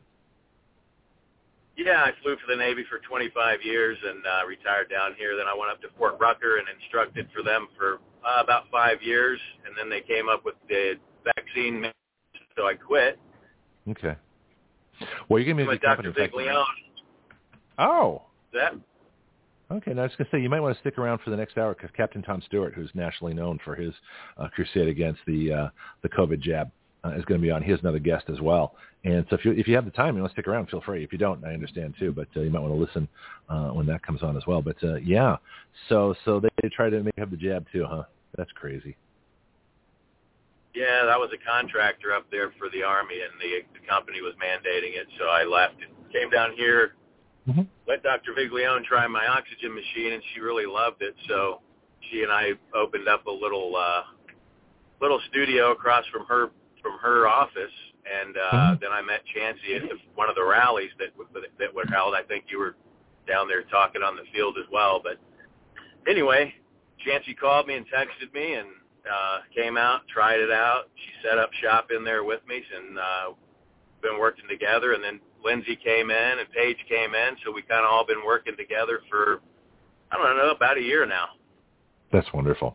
Yeah, I've had uh, all of them on the show, and so we sort of share Wednesdays now because we try to get them all at once, but not everybody could make it every every Wednesday. I'm not sure which one of uh, the the Chancee, Lynnsey, or, or Paige uh, folks are going to join us, but we'll see. If not, like I say, we shall continue on because I'm curious about this oxygen uh, thing. Now, this might tie in interestingly with. Uh, with being a, Navy pilot. I, I was a flight instructor. I wanted to do what you did, and I wanted to fly jets and what. Well, you tell me what you were flying, but um, I couldn't do it. I was wearing glasses at 19, which kind of ended my military career very quickly. So I went into civilian aviation, and it took me years. You know, eventually got the money for flight school, but that was in '89, and I taught until '92, and I'm all set for the airlines. And then, of course, in '92 they all go broke, so nobody was being hired. And in fact, there were, there were so timing is not my specialty, right? So so all these things, so all these pilots, thousands and thousands of pilots were laid off and by the time they were hiring again, you know, I, I couldn't fly because all my students left because there were no airline jobs. And so uh, I lost all my flight skills, and it would have cost me, you know, thousands of dollars to get back into it, and I never could quite do that. So now, hopefully, Action Radio, besides doing really good work and and changing the entire political landscape forever. Um, with what we do with citizen legislation, hopefully I'm on my own jet. So I'm going to do all the things I wanted to do in my 20s, just do them in my 60s and so I'll just do maybe a little star, but uh, I might have to uh, get you to teach me how to fly my Viper Jet Mark II. So if you still remember how to do it, then uh, then we got to talk. So just quickly, what were you flying, and then we'll get on to oxygen in a little bit. Yeah, I flew 860s for most of my career and Bell 206s for most of the time when I was instructing, and then uh, uh-huh. so the EC 145 for the Army. Yeah, so I was helicopters just about the whole time. I just like all the Navy guys, I got a commercial fixed wing before I went helicopters. But yeah, I spent my whole career flying helicopters. Hmm. Did you ever transfer or want to transfer to the airlines? No, not really. I mean, time I started up at Fort Rucker, you know, I'm 59 now, so by the time I could match what they were paying me, I'd have been eight to ten years in the airlines, and right. so I just decided not to ever do that. It did okay, appeal to curious. me, but I just I never yeah. did do it. Well, I mean, I you know I think flying big jets would have been kind of cool. I think it's so automated though now. I don't know if it'd be, be any fun. I mean, I want to do loops and rolls and wild stuff and uh, you know uh, yank and bank and crank and uh, do all kinds of stuff over the Gulf. So I got to find a nice little big or a big practice area, you know, where we can go have fun. Yeah. Um, maybe get a Well, few just of go us. get you a little we'll all- Stearman. Get a Stearman open cockpit. It'll be a lot cheaper for you. Uh, no, I don't want a Stearman. I, I want speed. I want I want my jet. you know, I, I feel the need, the need for speed. you know, I've been up in the Stearman. Actually, that's it's funny you should mention that because before I went to uh, flight school, this is Sierra Academy out in uh, in California. I was in the San Francisco Bay Area. I went out to this place called uh, Vintage Aircraft Company, and out in Sonoma Sky Park, and they had a couple of Stearmans. They've now got a P40. Uh, they've got some interesting airplanes, and they had a, a gravel strip. So when I became an instructor, I actually used their gravel strip for, for teaching, you know, actual soft field landings, which I found out later insurance said we couldn't do, but by then I'd already trained a bunch of students, so it was okay. Anyway, um, but they had a couple of Stearmen. So before I went to flight school, I said to the, I think that was his name, Prevost, Chris, Chris Prevost, amazing pilot, amazing uh, guy. Um, I said, I'm going to go to flight school. I'm going to be an instructor. I said, I want you to show me everything. I never want to be scared with a student. He's like, big grin come over his face. He says, is it everything? yeah, everything. You really want me to show you everything? I said, for a third time, yeah, I want you to show me everything. He's like, okay. so he's just laughing, right? So we hop in the plane, and I, I put on my parachute and uh, get the instruction on it. And the guy went by it so fast, I said, look, stop. I may actually have to use this thing. So I want a real briefing. Don't just don't just buy. Just you know, tell me how to do it. He said, okay, fine. So I got the real briefing. And then uh, Chris explained that you got a little mirror in a Stearman. Okay, so a Stearman's a big biplane. It's probably the strongest airplane ever built for the folks that aren't, aren't sure about it. It can pull 12 G, uh, from what I've heard. And you're not gonna you're not gonna break this airplane. And so it was a perfect plane to go see all this kind of crazy stuff. So uh, there's a mirror. So you sit in the front, and, and the instructor sits in the back, and the mirror is there so they can look and see if you're you know throwing up or whether you're actually enjoying it. So I learned very quickly in an airplane uh, from my lessons that if you completely relax, you don't get stressed out and you don't get sick. So that's what I did. Chris, uh, you know, he gives me the the sign, like, okay, we're ready to go. And I was like, all right, fine. Throw up several thousand feet up, and uh, you know, he starts diving down, get some airspeed, and I of course put my head against the backrest and completely relax.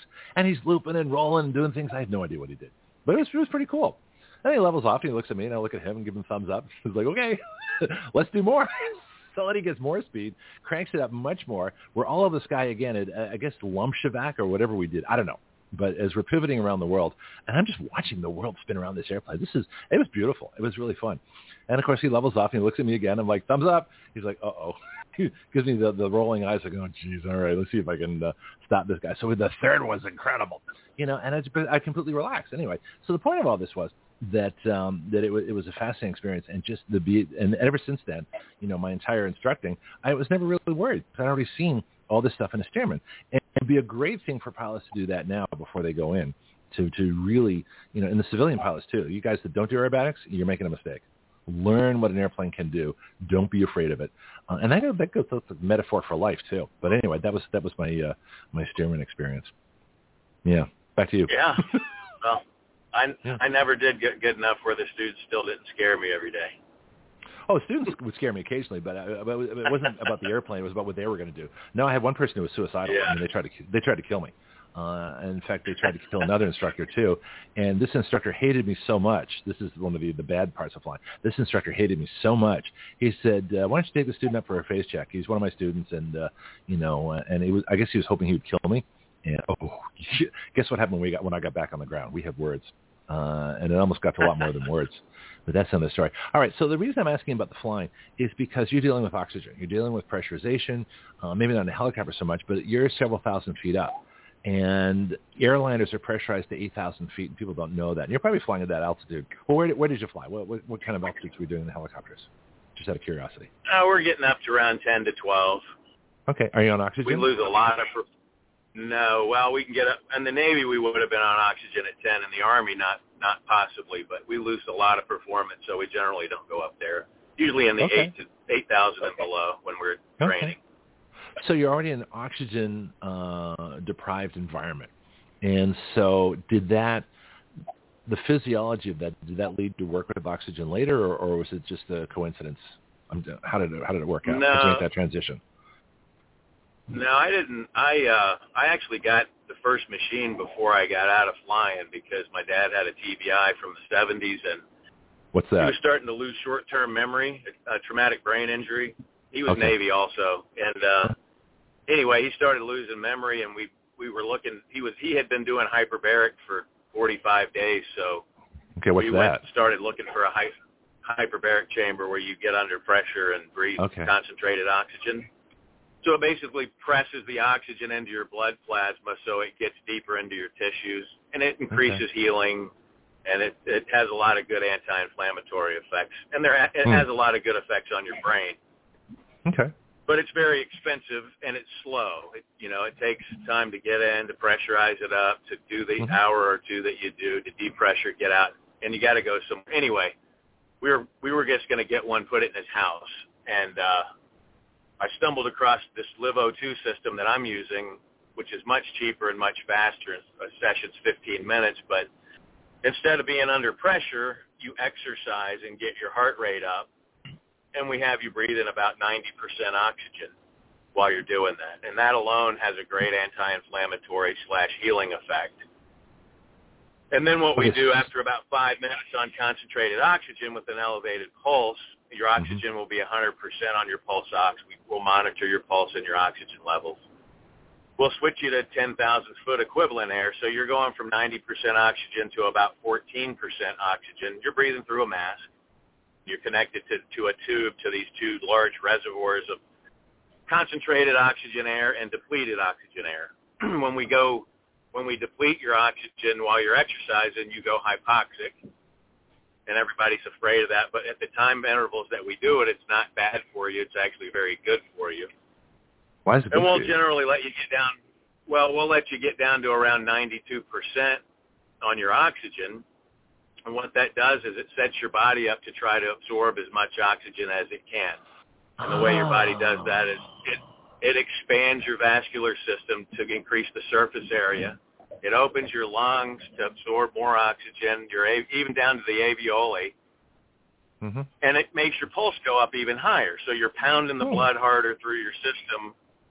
Once we get you to the point where we want you both pulse and oxygen level, then we flip a switch and you go right back to breathing that concentrated oxygen air.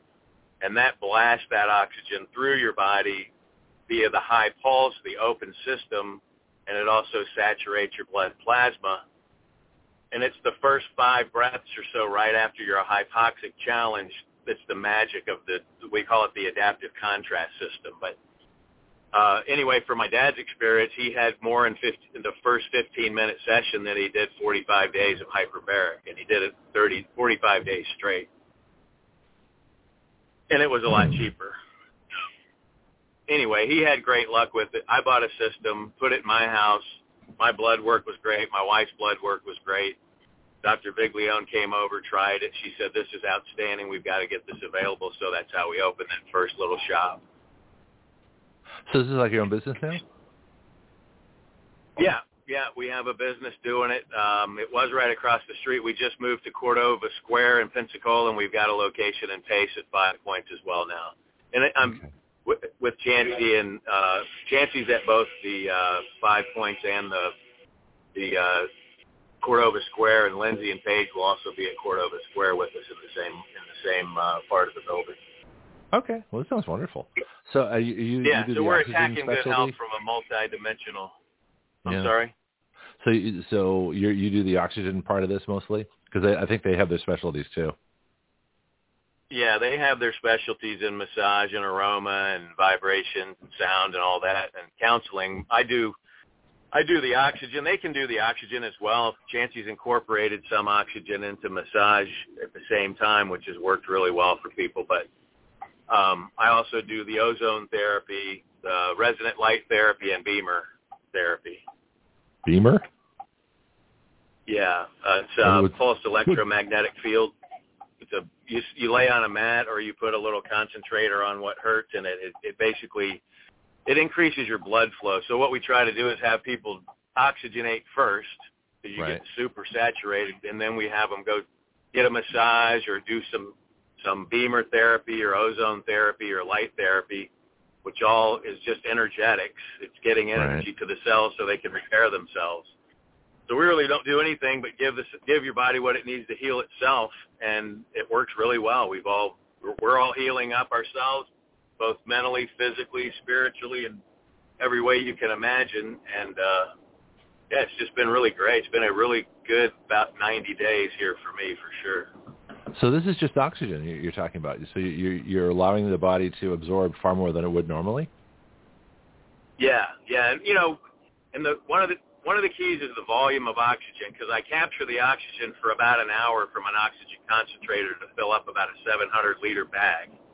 Okay. And then the the air that's had the oxygen removed from it, we trap that in another bag. So those are the two reservoirs. So if I didn't trap it in a reservoir, I'd need like 20 oxygen concentrators to keep up with the volume that you can breathe while you're doing this. Mm-hmm.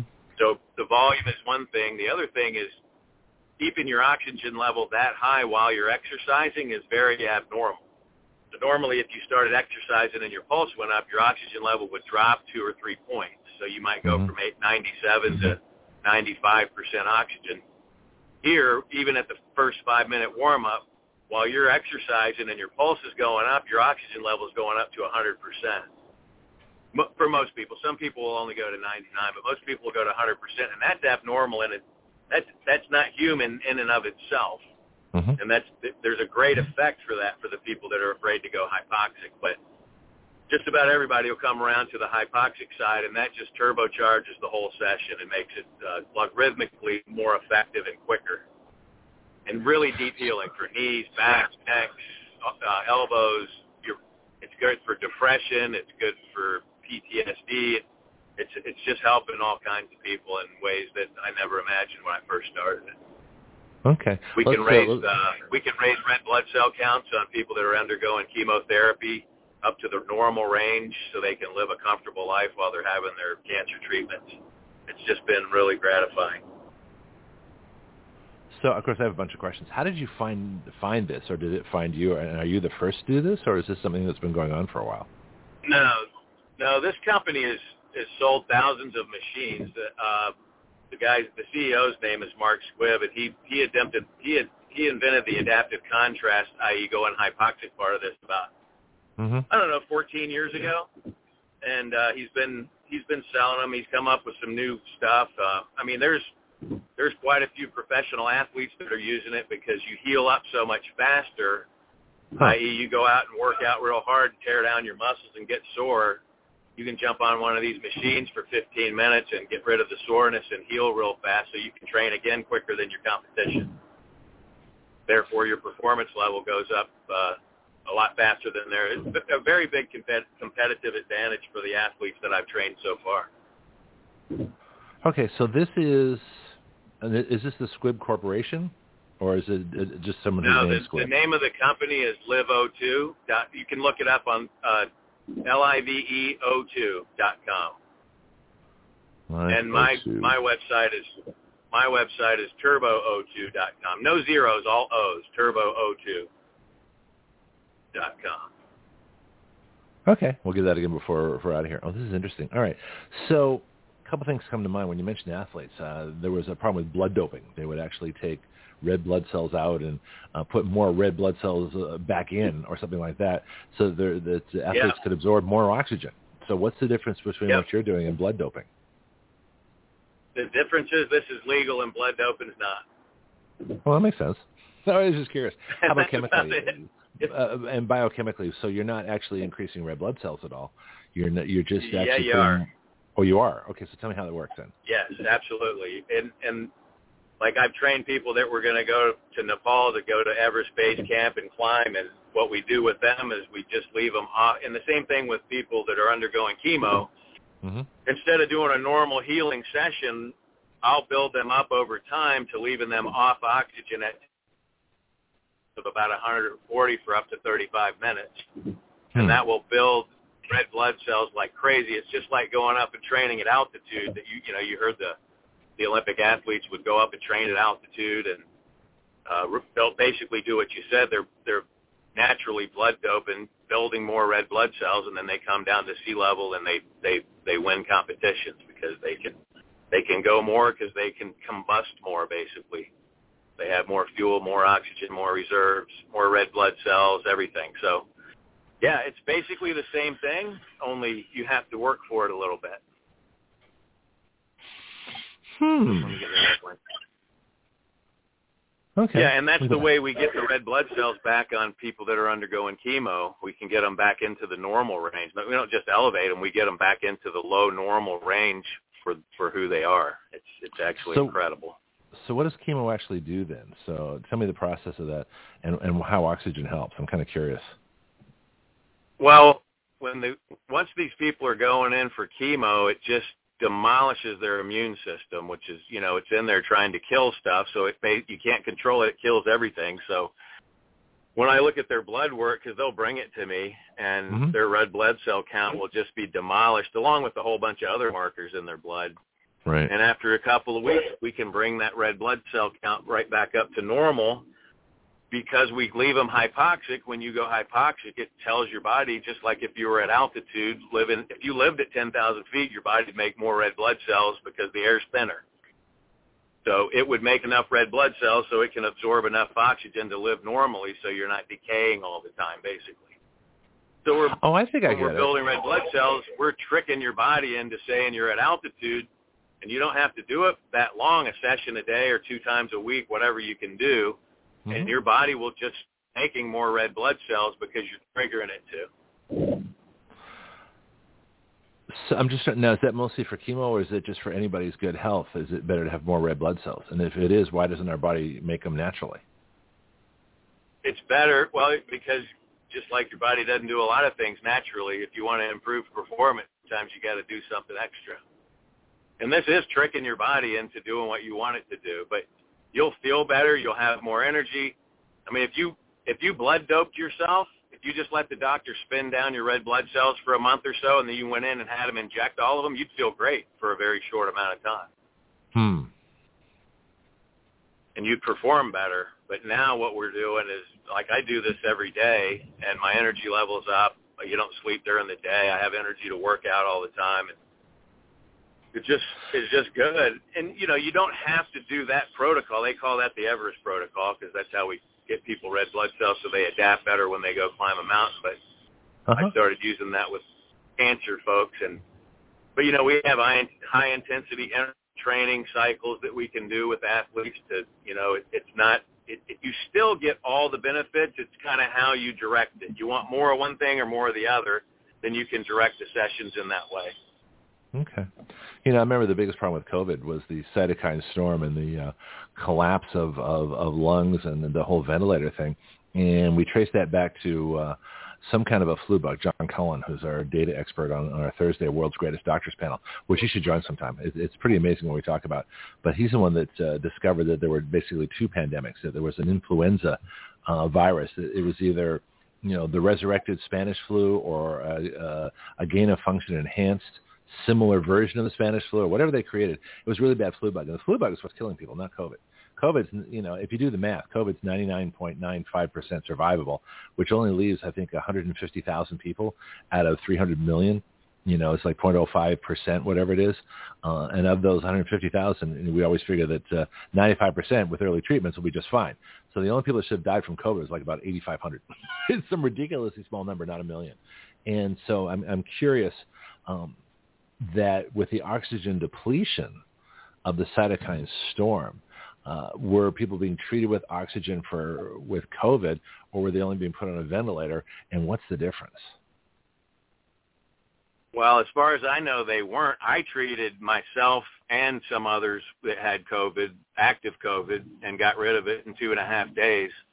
Okay. Completely gone. Um, we're hundred. We're we're one hundred percent so far on long COVID. So people will come over, and you know, one doctor or the other will send them over, and it takes about. I think the average is about six sessions, and then they start feeling better. Some have to come back every week or two weeks or month. Some don't. Some some I never see again. So it, it just like everything depends on the individual, but we've had real good luck. Uh, and yeah, you know the. I was thinking every hospital should have a giant bag of oxygen like this because I'm basically just using a modified oxygen, an air separator basically is what it is, but it pulls the oxygen out. But they'll put a cannula on, you know, the little thing tube you stick up your nose, Mhm.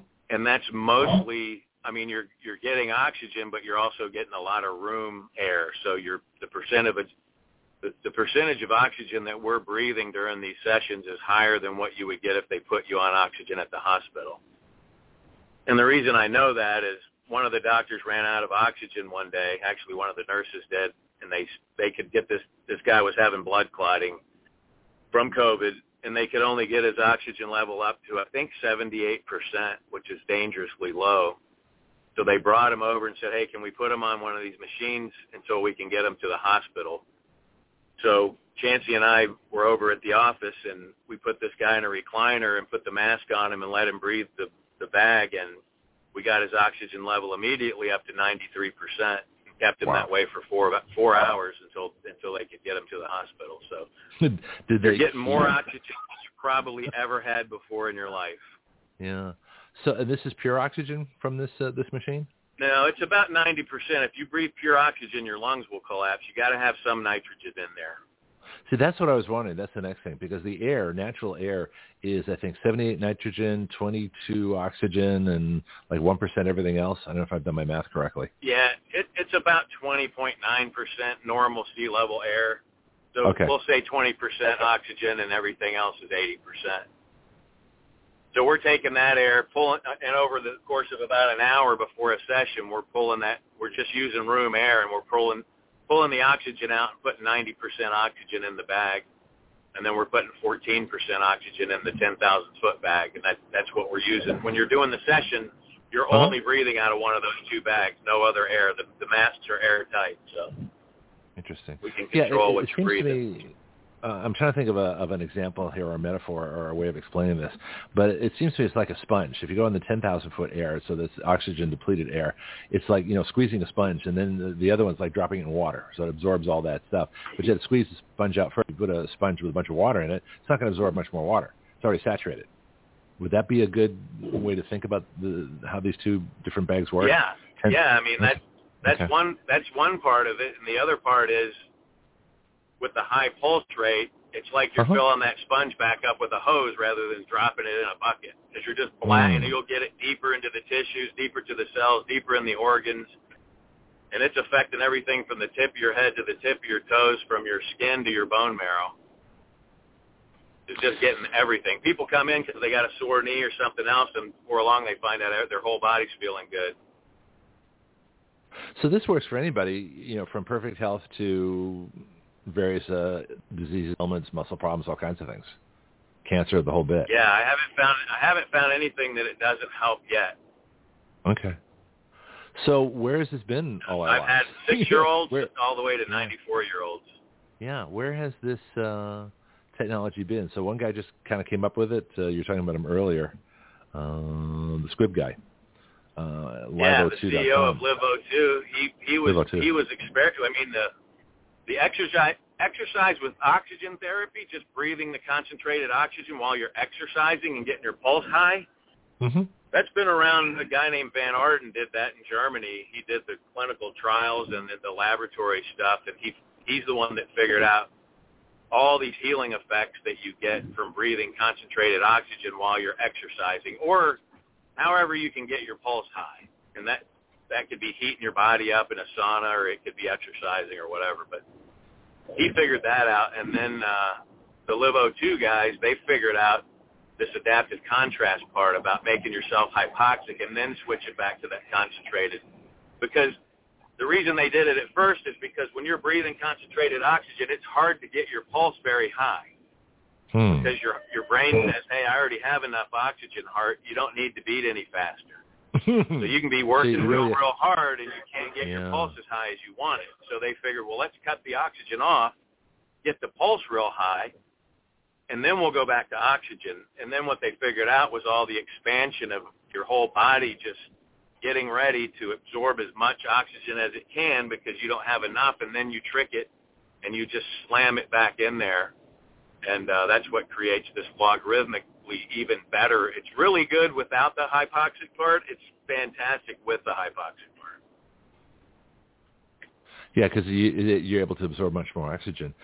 So yeah, your body just I'm- sucks it in like crazy, and it gets it gets more and more into your blood plasma. So Mhm. the other key is getting your blood plasma.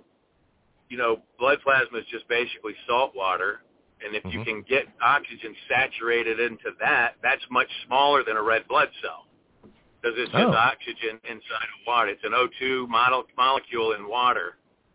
So you can squirt basic under high pressure. You're squirting that water through places where there's inflammation, where a red blood cell can't get through it because it's swollen up. And and this is getting that you can get that blood plasma in there, and if you get the oxygen to those cells that have been cut off, they will repair themselves immediately. And sometimes you'll see it on the pulse ox where you, you'll be breathing concentrated oxygen and your body's dumping so much sludge you can't stay at 100% oxygen, and, and we'll, we call that sludge cycles. And you'll see that oxygen level down and go up and dip down and go up. And basically you're just detoxing real bad. Hmm. So uh, what is the oxygen burns up the, the, the toxic material, or how does it get it out of your system? No, once these cells that are kind of in a brownout zone, if you will, a, a micro injury or something that just hasn't gotten oxygen in a long time, Mhm. when they start getting that oxygen, they start repairing themselves. So they're dumping lactic acid, they're dumping chloride, they're they're moving out the garbage. Then your Okay. liver and kidney, so that's using oxygen, and then your liver and kidney have to process all that garbage. So they're using a lot of oxygen, and you can actually see it happening on the pulse oximeter. Huh. then it goes out the usual Yeah, way. crazy. okay. Yeah. Yeah, and then yeah, and you will sometimes after the first first three or four sessions have a, a very massive, nasty bowel movement. Uh, some some people will have a day I did where you just sleep an entire day, Uh-huh. and you know that's just part of getting over all the garbage that you've accumulated over the last I don't know how many years, you know. So this can be. But we have your whole improved body liver from, function, kidney function, cholesterol falls, um, A1C falls. Every, you know, people are just having dramatic results with no change Okay. in diet. Now, I did change my diet and exercise after I started getting good results, but it's mostly because of this kind of over the last 90 days, just kind of waking back up, taking back ch- charge of my life. You want to tell me about that? Now I'm curious. What's uh, what happened in the last 90 days? Up to you to say. Well, I mean, this is, we're podcast forever, so uh, don't you want to yeah, get too well, you know, personal, but I'm- I'm basically just uh, Yeah. letting let getting God back in your life and praying and Okay.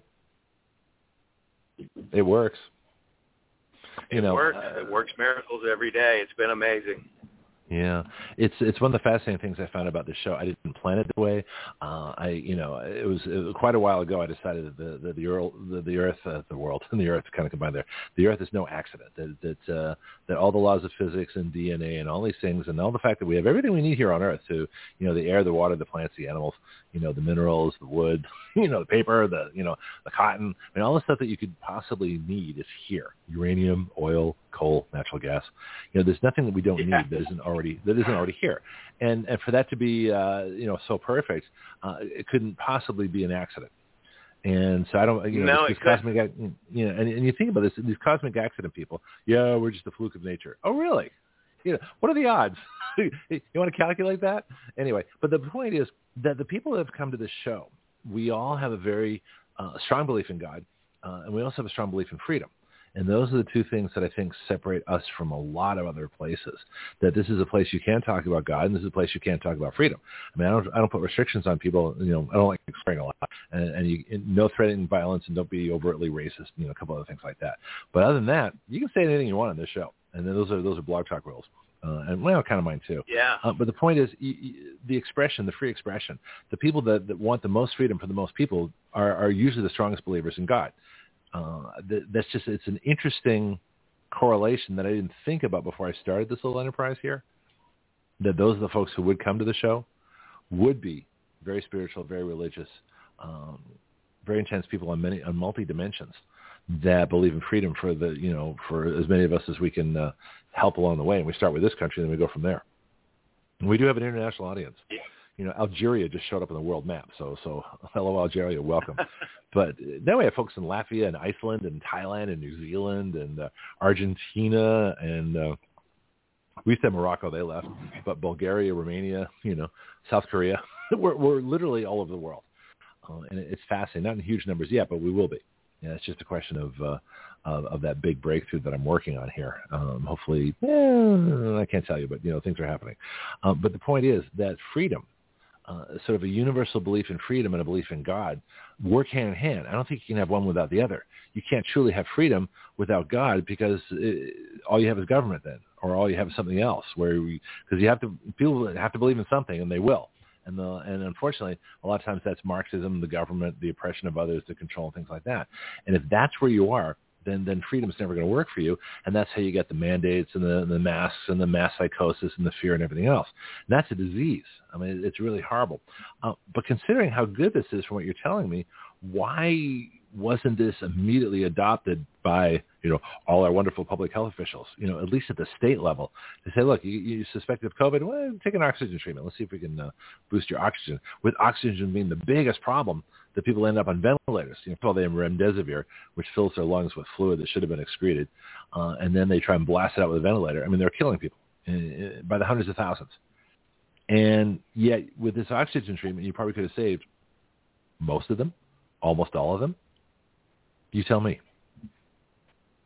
Uh, well, from my experience, yes, you could have saved probably a, almost all of them. I, you know, who who knows? But mm-hmm. uh, well, we never for know us, for sure. a hundred percent, we we didn't have anyone get worse. That's for sure. And mm-hmm. you know, one guy only came one day, and he started feeling better the next morning, and that's when I did the next morning. I kept going with it for three, two and a half days. The third day, I was done by noon, but I haven't seen any overt squashing of this system, but I'm, I'll, my suspicion is it hasn't been picked up because of big pharma and big medicine because uh, it put a lot of people out of business. So who went out of business? The ventilator companies, the hospitals, the doctors. Who who who affect mostly with this treatment? Well, I mean, I think you know we we have some clients that are slowly cutting back their medications, and now we don't tell them what to do. This is all on doctors doctor's advice and orders, but you know, mm-hmm. they're cutting back on their medication because they're finding out that when their body has enough fuel to take care of itself, it will take care of itself. And, you know, there's been mitochondrial diseases, genetic mitochondrial problems, but when you put the oxygen to it, they start feeling better. They stop having these little micro seizures all day. They have the energy to go play with their children. And again, some of them it's a permanent fix. Your body just needed a kickstart to get over the hump of the uh-huh. injuries uh-huh. or micro injuries or diseases it had, get rid of the gunk, and it can take care of itself. And then some people it comes back, and they have to come back, and some of them just ha- need to come back indefinitely. I don't know how long some of them will need to come back yet, but at the end of the day, it's much better to let your body take care of itself than it is to pump another side effect into it. Well, the medicine is a huge thing. Like I, uh, I don't take any any medicine. I don't have any prescriptions. I don't do any of that stuff. Uh, although there are doctors who would love to put me on a bunch of things because I had uh, open heart surgery about five and a half, almost six years ago. I get no. I guess we're coming up on my uh, my October anniversary, so this will be six years. Where I had a mitral valve prolapse. I had a valve trim uh, so that it would fit perfectly. And it does. It's great. No heart murmur, no nothing. But they had all these drugs and blood thinners, and I think the blood thinners almost killed me when uh, my chest filled with fluid, and I was I was about a day or two from suffocating um, by with the rate of fluid that was pouring into my chest. Uh, so they drained it, and, uh, and they said, "Well, we're going to put you on blood thinners again." I'm like, "Hell no, you're not." I said, I'm not, I don't want to take any of these things. So I dropped the aspirin, dropped the blood thinners, dropped uh, a couple other things they had, you know, no matter what it was. And every time I dropped a, med- a medication, I felt better. I started losing weight. it was fascinating. Um, yeah, so this for this, sure. This I mean, well, when, go ahead. When I first when I first started this, my dad had great results. Like I said, his his arthritis in his hand was gone in 15 minutes. His knee surgery from five years ago stopped hurting him. His mm-hmm. back surgery from 15 years ago stopped hurting him. So I did it, and after about six months, I went in for my blood work, and liver and kidney functions perfect, cholesterol down, A1C down, and before that, my wife was like, "Hey, go play with these machines." I don't want to really hear about it, but don't buy any more of them. I'm tired of you spending all this money. Right. Well, when she saw my blood work, she did it, and, and uh, at this time she had had high liver enzymes for about eight years and been on and off mm-hmm. medications, biopsy. They just couldn't figure it out. And her yeah, cholesterol sounds... was okay, but yeah. two times a week for two months, and her liver enzymes were perfect. The doc said her kidneys were that of a 30-year-old. She's 50. Um, her A1C was down, her cholesterol went down through the floor. I mean, it was just incredible. So uh, it, now she doesn't have to take that stuff. And you know, a lot of those things they kept putting her on this, on that, switching them around, trying to find something that would work. They have other side effects that that weren't good. So yeah, they do that. You know, they don't even very know. helpful It's thing. like, uh, so let's try this and see if it works. I'm like, what do you mean? Let's try Yeah. this and see if it works. No, I'm not your experimental pincushion. You don't just you don't just put drugs into my system and and see which one works. You know, that's like saying which poison's Yeah, going to kill you. Well, how we'll it's find out eventually. Yeah. yeah, no, yeah. yeah. So the question, so here's what I'm thinking. So given our lifestyle, given that people are, are too sedentary, you know, I was just in the gym yesterday, and my normal heart, you know, gets up to about one, I think 130 at the most, after about half an hour on the elliptical. It's like, yeah, that's good. I'm happy. Um, but so I'm, you know, I'm 62.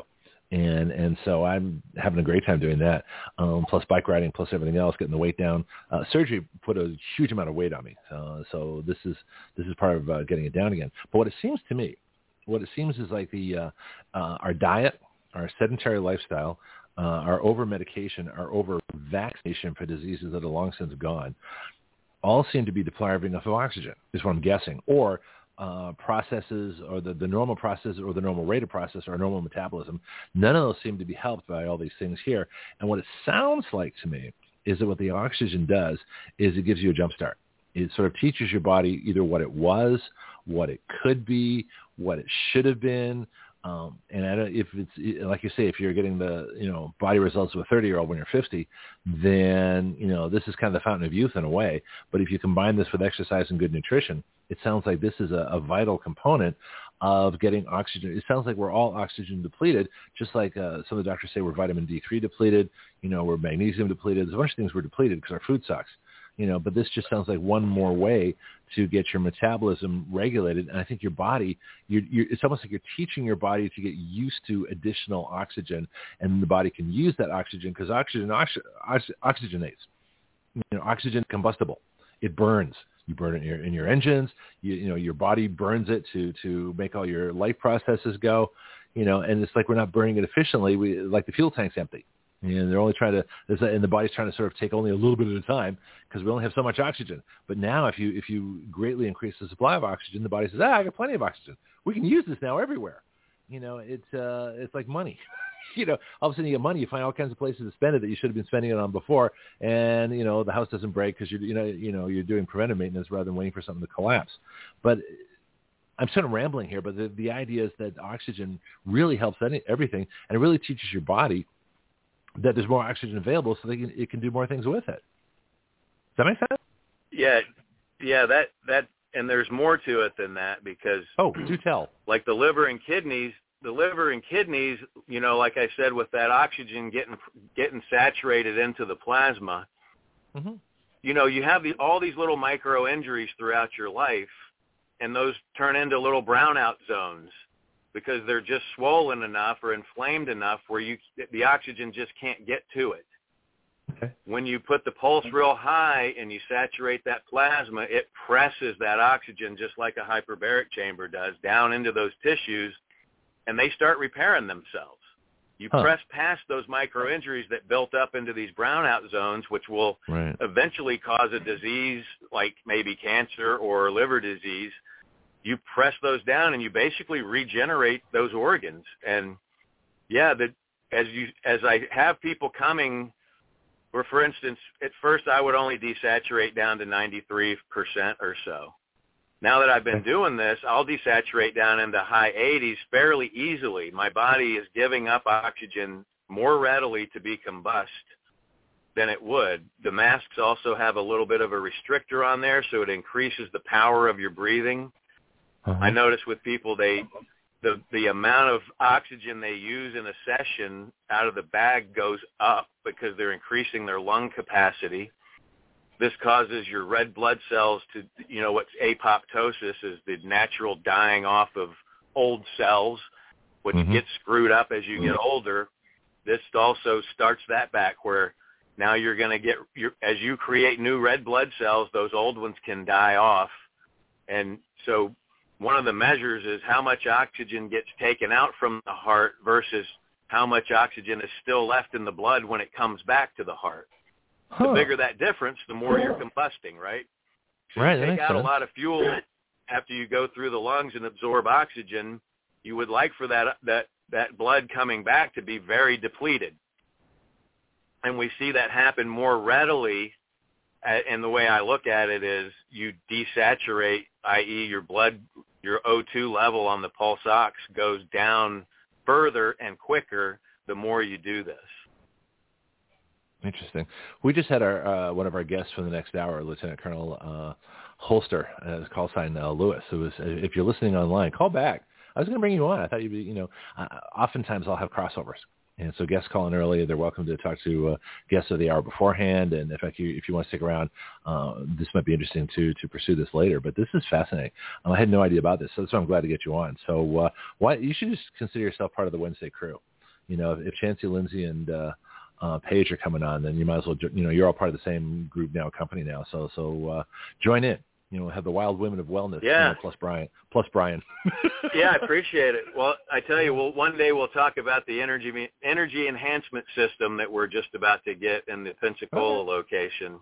Yeah. It's even more mind blowing than the uh, than the oxygen. I think you'll find it pretty interesting.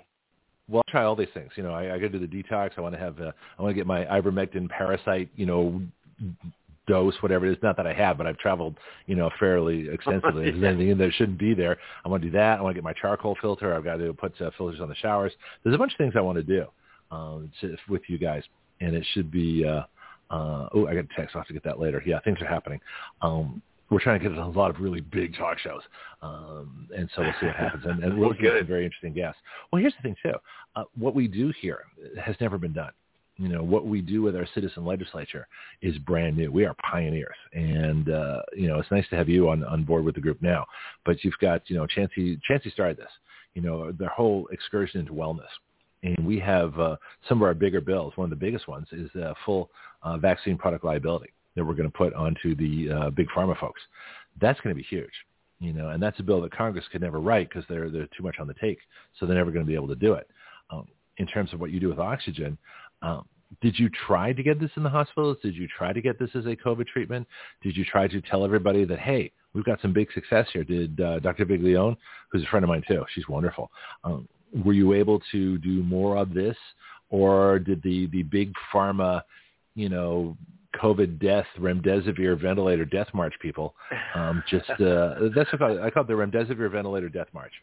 And that's what it is. You go to the yeah, hospital you know, when you should have been treated I, early. I have. You, yeah, go ahead. The you know only the only cross ties I have with the medical establishment, if you will, is that Dr. Viglione and Thorp and a few of the other doctors from the, you know, the the anti-vaccine crowds, they they will refer patients over to us, but you know, so far we've just been word of mouth. We do have a few athletes that we train here and there, but um, if you search on the website, the LiveO2 website, you'll see that, you know, when I first started this, there wasn't another one in Florida. There's a couple in Tampa now. There's one in Orlando. A lot of chiropractors are starting to use them because they can adjust someone or put them on oxygen before they adjust them, and the, and the the oxygen just it gets worked into stuff.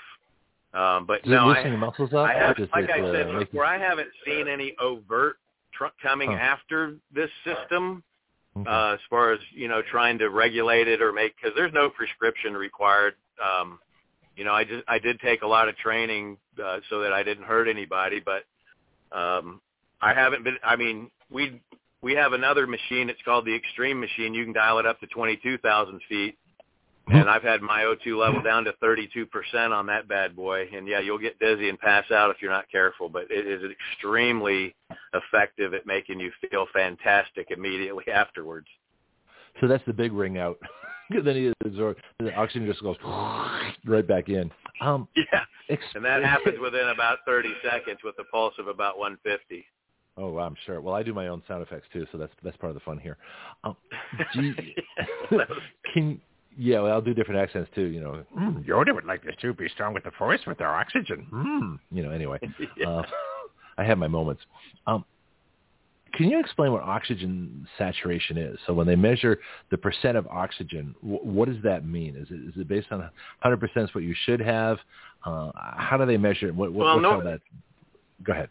most people walk most people walking around are just sitting are going to be somewhere around 97 maybe 98 and the way we the only way I know to measure it is is just like you know when you go to the doctor and they put your finger in that little gadget and it Mhm. tells you what your pulse rate is and what your oxygen level is. It's a, a pulse oximeter. Pulse oximeter. How does it work? How does it tell how much oxygen And- you have? It's not, it's not like it's uh, you know, It, it's shining a red light through your finger.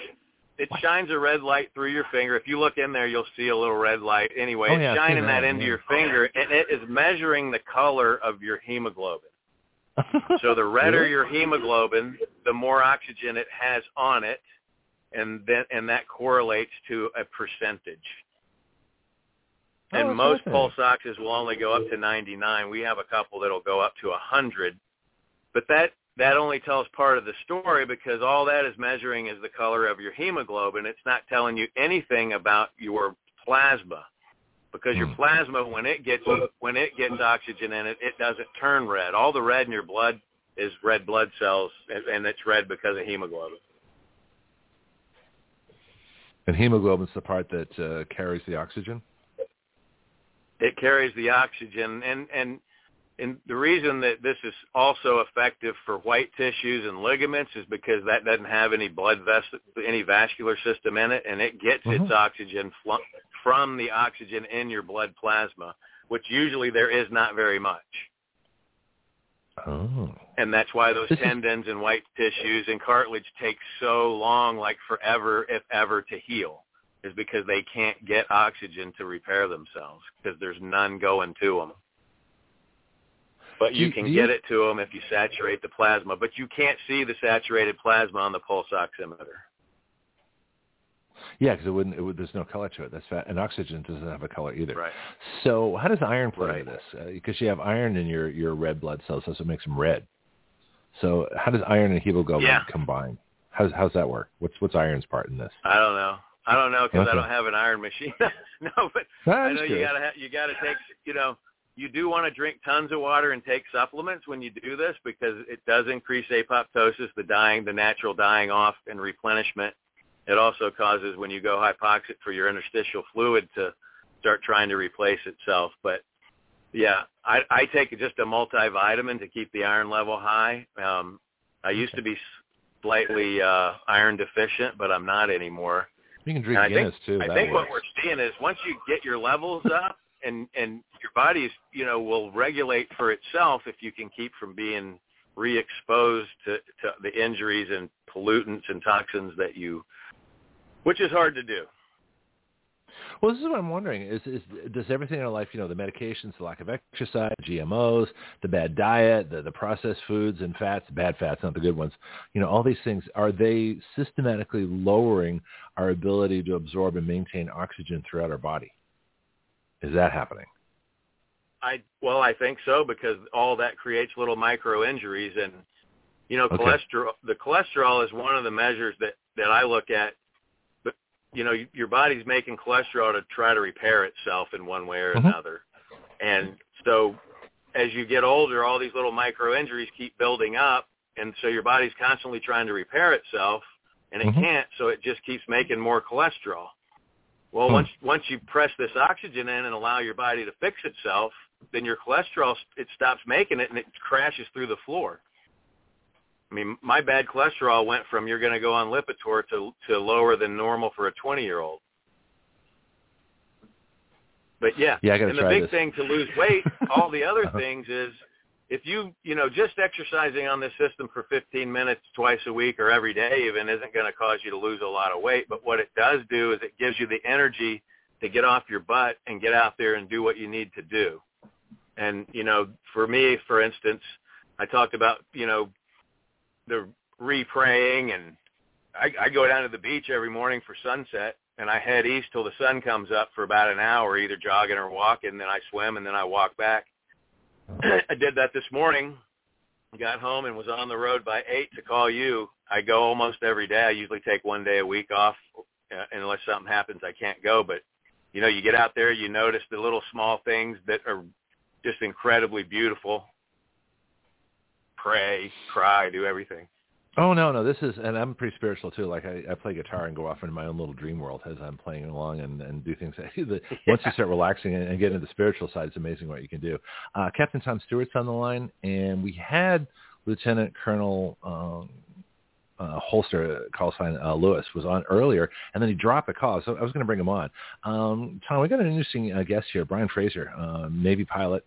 Uh, same thing, jab, military you know, the, the same kind of stuff. And he has this whole thing he's doing with with oxygen. Tom, are you familiar with that at all? Oxygen treatments? Because maybe you guys want to talk for a couple minutes before we get into uh, to yeah, topics. I am hyperbaric uh, oxygen chamber. Very familiar with it. Promotes healing, promotes mental clarity. Good stuff, from what I understand. Okay, I think it's a little different though. Brian, you want to explain the difference once again? Yeah, this is not hyperbaric. This, I started out researching hyperbaric to get to get one for my father, and uh, I stumbled across this system called LiveO2, but basically you're exercising while breathing concentrated oxygen. Then we switch it to hypoxia, so you're breathing oxygen depleted air. We get your get your oxygen level down to about 90%. Makes your pulse go real high, makes your vascular system expand, opens your lungs, and then we flip you back to concentrated oxygen. It just blasts the oxygen through your body, and we've, we've had tremendous results. Much faster and cheaper than uh, I think to do what we're doing, you probably need a four atmosphere. Uh, that's what the company thinks is a four atmosphere hyperbaric chamber, which most people can't afford. Huh. Well, there we go. Interesting. Anyway, we're going to switch over here in just a little bit. Uh, well, actually, we, we could do that now. we had an amazing time last yeah, week. hey, uh, Greg, Tom, I got got to take off. I got some customers coming in, but I appreciate the call, and I'll try to join you guys on Wednesdays.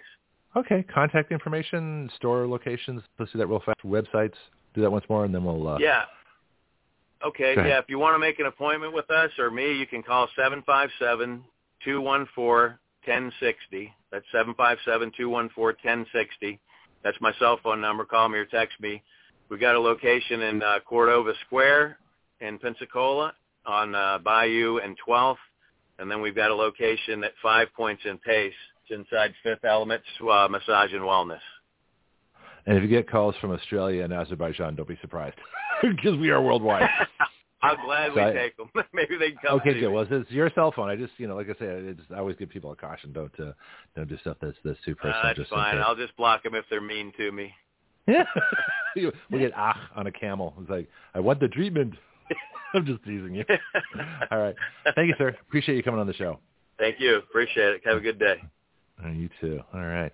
So this is interesting. This, uh, this actually would have been a great crossover, and hopefully uh, all you gentlemen can talk to each other at some point. We've got Captain Tom Stewart, got Lieutenant Colonel, uh, I forgot your first name, but Holster, call sign uh, Lewis. And so uh, whatever you want to be called by is fine with me. I mean, I, you guys need to give me a call sign. I mean, we were talking about this on email last night. I want one too. You know, I, I figure, you know, I can't give myself one, otherwise I'd be the nerd warrior. But uh, we need to do, we need to see you guys, you know, think about something kind of cool. Would be would be very good. Uh, Tom, welcome back to the show, and uh, Holster Lewis, welcome to the show, sir. How are you? I'm doing well. First name's Daniel. Um, Daniel, there we go. Usually aren't something that, uh, and Tom knows this, but usually it has to do with something stupid that you did. So if you Really? Oh, I don't got plenty of those. I, I can I can tell you my stories. it wouldn't be too hard to find them. All right, Um, Daniel. Thank you. Thank you very much. We'll uh, we'll open this up, and uh, our views do not reflect the uh, views of the Department of Defense, opinion only, and uh, it's going to be uh, for the Marine Corps. It's going to be very informative on UAVs. Uh, the way I kind of fell into uh, working with Holster was out in Hawaii. It was 2014, I believe. And uh, I was I was standing duty one day. It was about a 12 hour duty, standing behind a desk. The XO comes and grabs me in the afternoon. I'm like getting ready to wrap up in two hours and go home. He's like, "Hey, guess what? Uh, you're going to the Big Island tomorrow, and you are now working on the staff at the Air Group. Uh, you're replacing some people, and uh, there's an exercise the Big Island right now, and they they wanted you there yesterday. So I'm like, okay, Wow. fine. I have no idea what's going on. Thanks for basically grounding me for the next three to six months and uh, putting me on the staff. um, barely flying, but it was me and another friend of mine got assigned to it. He flew Cobras, I flew 53s, and we handled all the uh, the planning. Three of the six months we ran this, we ran basically Marine Air Group 24, the operations department. We were pulled into meetings last minute all over the base, dealing with guys in Okinawa in regards to stuff at uh, the First Marine Air Wing, and uh, it was very educational six months for me. Um, so I get to the Big Island. Uh, Holster is basically in charge of the dead out there. One of the guys out there. Uh, he goes on later to be the XO of uh, VMU three later, which is an unmanned air squadron. And they're like, hey, like I need I need this to support my operations. They're trying to get their squadron fully operational, capable, and they're also trying to train for some of their upcoming deployments coming up that were kind of on the horizon. And uh, it was stuff like, hey, I need to move people point A to point B. I need to move supplies, parts. I need, I think it was whatever they're putting in those things, kerosene. It wasn't jet fuel. Um, Mm-hmm. they needed fuel brought out to supply. I think they had two to four of them out there at a time, and uh, you know I was the guy that made that made that work for them last minute. And it was, hey, need this. Here's why. I don't get it. I can't operate tomorrow. And I was like, all right, we're gonna throw it on a helicopter and get it to you. And uh, I learned a lot about their uh, the logistics that goes into supporting a squadron like this. They have a pretty big footprint. I think it takes two to four uh, transport planes to deploy them. But uh, and I'll let him go into the details how many aircraft they have in a little bit. And uh, but yeah, they're amazing capability. Can do the aerial reconnaissance uh, function of, for us. Um, greatly help out with close air support. The drone they had at the time, or the the aircraft they had at the time was a uh, it had a laser on it, so they could lace targets with a laser code, and you could employ ordnance into those targets. And uh, then they upgraded and switched to a different uh, variant later. But uh, but yeah, uh, Holster was responsible for getting that squadron set up, controlling multiple detachments at a time uh, that were deployed and uh, supporting people all around the Pacific. And he's one of the plank holders, and that squadron is still based out in Hawaii. And I just recently shut, shut my squadron down, HMH 463, this May, uh, you know, to bring that the, the CH-53 kilo in later. But uh, without further ado, Lieutenant Colonel Lewis, uh, I'll let you go on about some of the capabilities you guys did, your experiences in Hawaii. And where you're yeah, at then now. I got a bunch of questions too. Uh, but let's let's go with that. And uh, welcome to the show again, sir. And it's nice to have you on. All right. Hey, thanks, guys. Um, so, yeah, I was um, up until 2014 when I got out to Hawaii to join VMU3. Uh, I was a Cobra driver before that. I'd done a fact Mhm. tour uh, on the MEU. Uh, Haleborn Company did the first uh, Yankee Zulu det, last Frog det. Um, What's did a Yankee Zulu? Tour. Oh, sorry. Um, it's the uh, the Cobra and the Huey upgrades. So I Okay. flew the AH1 with, uh, so that would have been the Super Cobra, uh, and they didn't Okay. want to go with Super Cobra, so they went with the Viper. So that's the Zulu. Um, Yeah, I'm going to ask you to translate a few things just because we have a non-military audience and a lot of folks, and this is you guys are so used to talking in, in codes and jargons, and I know most of them, but uh, there's there's a, there's a few that uh, that escape me. So so my apologies in advance for you know interrupting whatever it is, just so we know. So oh, that's what he's talking about. It's a Cobra helicopter. You know, two seat front to back. You know, very fast, very thin, lots of guns and you know missiles and all kinds of cool things on it. Yeah. So and yeah, please interrupt me if I'm going too fast or if I'm uh, if I'm not being clear. So Okay. the uh, the move out to Hawaii uh, coincided with VMU three actually moving from 29 Palms to Hawaii. So for a long time, the Marine Corps only had two unmanned squadrons, Mhm. one in 29 Palms, VMU one, and one in Cherry Point, VMU two, and then we had a reserve squadron out in Pendleton that got stood up um, right about the same time, I think, uh, right before VMU3 moved out to Hawaii. So um, we've got this new squadron, uh, and we've got a whole bunch of people uh, that the Marine Corps moved in one fiscal year, basically the entire squadron. Um, at the time, we had 270, so we moved about 240 individuals out um, in 2014. And at the time, and these are things that you can look up if you want, if you're interested. Um, the UAV that we had at the time was the RQ-7 Shadow, which was actually an Army um, drone that was a subcomponent of what's called the Gray Eagle MQ-1 Charlie. Some people know that better as the Predator. Um, Yeah, I'm going to ask you for a, a little drone history uh, once uh, we a description of what you're doing so that people can understand how these things came about and, and what they can do. We'll sort of go through the, the common names like Predator, which people can relate to. So, uh, yeah, please continue. This is interesting. Okay. So um, yeah, so 2014 we're starting to get the training uh, established so that we can train a whole squadron from scratch uh, in order to deploy. We didn't know it at the time, Um, but in the fall of 2016, uh, we started deploying detachments to the Philippines, um, and that continued through the end of 2018. What was there? Uh, in the middle of that, in the middle of that, as, as Tom was alluding to, we had um, we didn't have the ability to fly in Hawaii for the first two years that we were there, so we would have to go. And when I say Hawaii, I meant Oahu, the, the island specifically Oahu. Right. We couldn't fly out of Marine Corps um, Air Station Kaneohe Bay, so we had to go to the Big Island uh, on the Big uh, Range Reservation anytime we wanted to train or anytime we wanted to fly. So about every three months, we would take anywhere from one third to one half of the squadron and get in either commercial airlines or in Tom's 53s uh, and move our gear and our stuff and our people over to the Big Island just in order to train. Um, Why didn't they just base you there? That was why they just set up a base there? It would have been simpler. yeah, or that stupid question. Somebody would have put the work in 18 months prior to us showing up, uh, which is oh. how long about it took to open up the airspace. They would have started that 18 months before we showed up, and that would have fixed that problem. So. Oh, okay. Yeah, there, there's Sorry for being a lot logical. of lessons learned, which what which what the Marine Corps do. The Marine Corps does anytime we do any kind of large operation is uh, we figure it out as we go. We we certainly accomplish the mission, but we probably have a few broken fingers and toes along the way. Oh, Um, yeah. So in terms of, uh, I'll just shift to the uh, the historics. There's a lot of people that probably don't realize this, but excuse me, Mhm. we've had uh, remote piloted aircraft, which is another way to say drone or UAV. We've had these things in the Marine Corps since the early 90s. Um, Hmm. the first the first units um, were called RPVs, um, remote piloted vehicles, and they were out 29 Palms as well. Um, That's California, can't right? remember- Banana Palms, Southern California. yeah, Okay. yep, yep. Middle of the Uh, desert. oh, yep. So interesting footnote. I don't know if this is true or not, but I'm pretty sure it is. 29 Uh-huh. Palms actually was an army base until the early 20th century. I know I'm talking like the aughts or the the teens. Uh, it was deemed uninhabitable, and so the army was going to give it up, and the Marine Corps raised its hand and said, "We want it." And so for the next hundred years, we use it as our primary training base, CONUS. Well, that would, they would So- do that just to show up the army. I know the Marines. that'd be a, that'd be a great propaganda thing. I would think.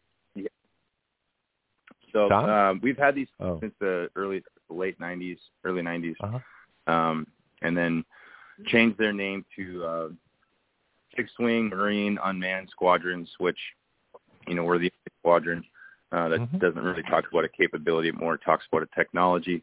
So we've had multiple. We've had the RQ2 Pioneer. We've had the RQ7 uh, Shadow. Once we got rid of the Shadow, we went to the RQ21 Blackjack, and now we're changing. What do these look like? If you if you could describe them, you know, where are the wings? Where's the tail? How many engines? Are they props? Are they jets? How big are they? Oh, yeah. What can they do? The ones So that we're, some- we're dealing with, Yeah.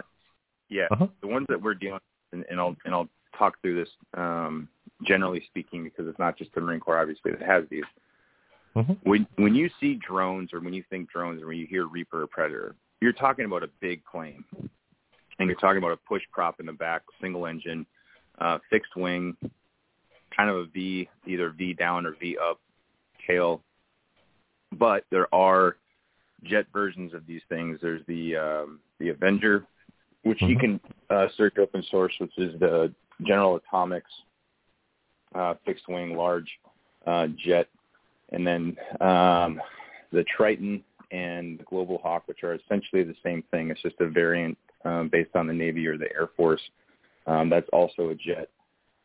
So the the larger aircraft, and and we do this by groups um, within the DoD as part of the FAA. Um, so Department of Defense and the Federal Aviation Administration, they they have certain policies and groupings for these uh, drones based on the size and the weight, and then based on the size and the weight is also where they can fly in the airspace. So the only group that can go up into the class Alpha, which is where commercial aircraft go, is the Group Five, which means you need to have pilots that are instrument rated and trained to fly uh, an aircraft through uh, Group Alpha airspace or Class Alpha airspace. This is a huge So point. everything, No, this is a huge Yeah, point. I wanted to every- jump in here oh. because this is uh, everybody who flies an airliner goes, "What? You've got you've got drones up with the where the airliners fly? You know, Class Alpha is is eighteen thousand feet and above. Uh, so it's if unless I forgot my basic flying uh, airspace rules. Um, but and the airliners are up to around 32,000 feet. So my first question is, how do you fly unmanned aircraft? You know, do they have radar? Do they have transponders? Do they put out a code so ATC, with the air traffic control, can follow them? How do you how do you and uh, do you fly domestically, or or you do most of the use like in Hawaii because you can go to the Pacific Ocean, stay away from the main air travel routes and be be away from other uh, other airplanes. But if you're in, do you ever fly in congested airspace, and how would you do that? I'm curious. Yeah, so the, there's a combination of things. So in any in any airspace, uh, and any anyone who's been through flight school or uh, controls aircraft understands you can deconflict mm-hmm. aircraft three different ways. Uh, you can deconflict by altitude, you can deconflict by time, or you can deconflict by distance. And mm-hmm. usually you want to use two of those to be safe. So in the terms of the aircraft that we flew, yes, they had a Mode C transponder, uh, Mode 4, we were talking about upgrading to five. Uh, I'm not sure where that's at. Uh, hmm. Last time I checked, the the, uh, the program of record I was uh, taking care of was divested of. The program of record we are investing in now is an Air Force program, uh, so they have control of that. You know, I don't remember having those conversations, but in, essentially in Hawaii they would segregate; they wouldn't integrate um, my aircraft and it was the same thing in the Philippines. We flew out of a commercial uh, airport, so when they had their their flights coming in and out, we weren't allowed to do anything. Um, but if they had no inbound or outbound, um, then we would have the airspace to ourselves. Um, same over at Wheeler Airfield on Oahu, which was an Army base. We flew out of there, and the Army also had drones that flew out of there. When the drones would take off or land, they would clear the airspace and, and then do that. And then the routings would be cleared. Um, the only places that we could fly were within military controlled airspace. So, yeah, I was just saying, do they call them, still call them military operation areas or MOAs or, or what are they called now? That's one of them. Yep. Okay. But essentially military reservations and airspaces.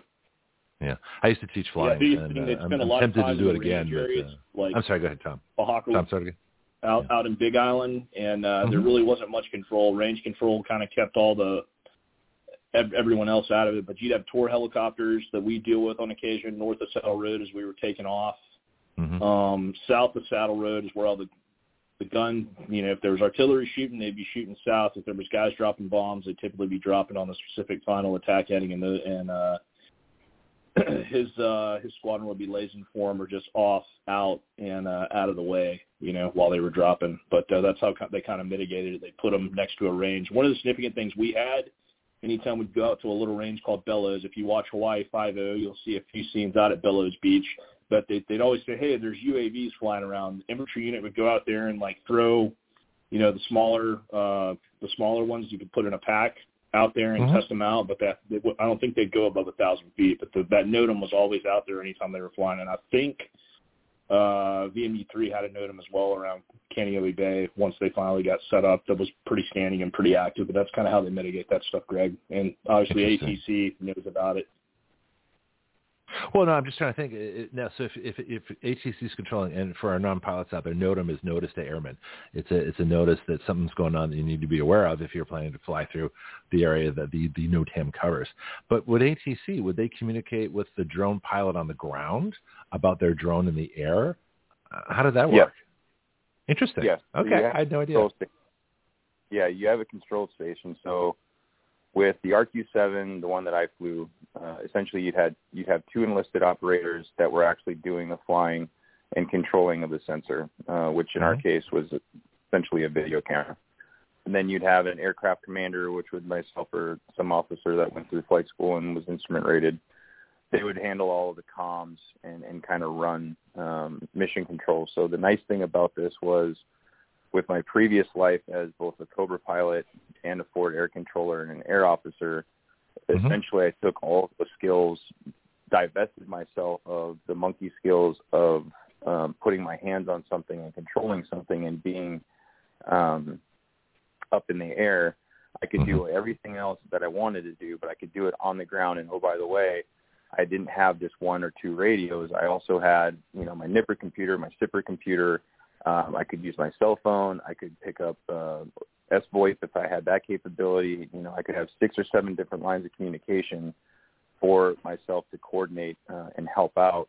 And then with the the advantage, the real advantage of why um, aviation, especially from an aerial reconnaissance standpoint, is shifting into the unmanned realm or the remote piloted realm is because you can you can have these things airborne for anywhere from four hours with the ones that um, Tom was talking about that the ground the ground side will have now upwards of 34 to 48 hours in the air nonstop. So you have people rotating around the aircraft instead of the aircraft rotating around people. If that makes sense.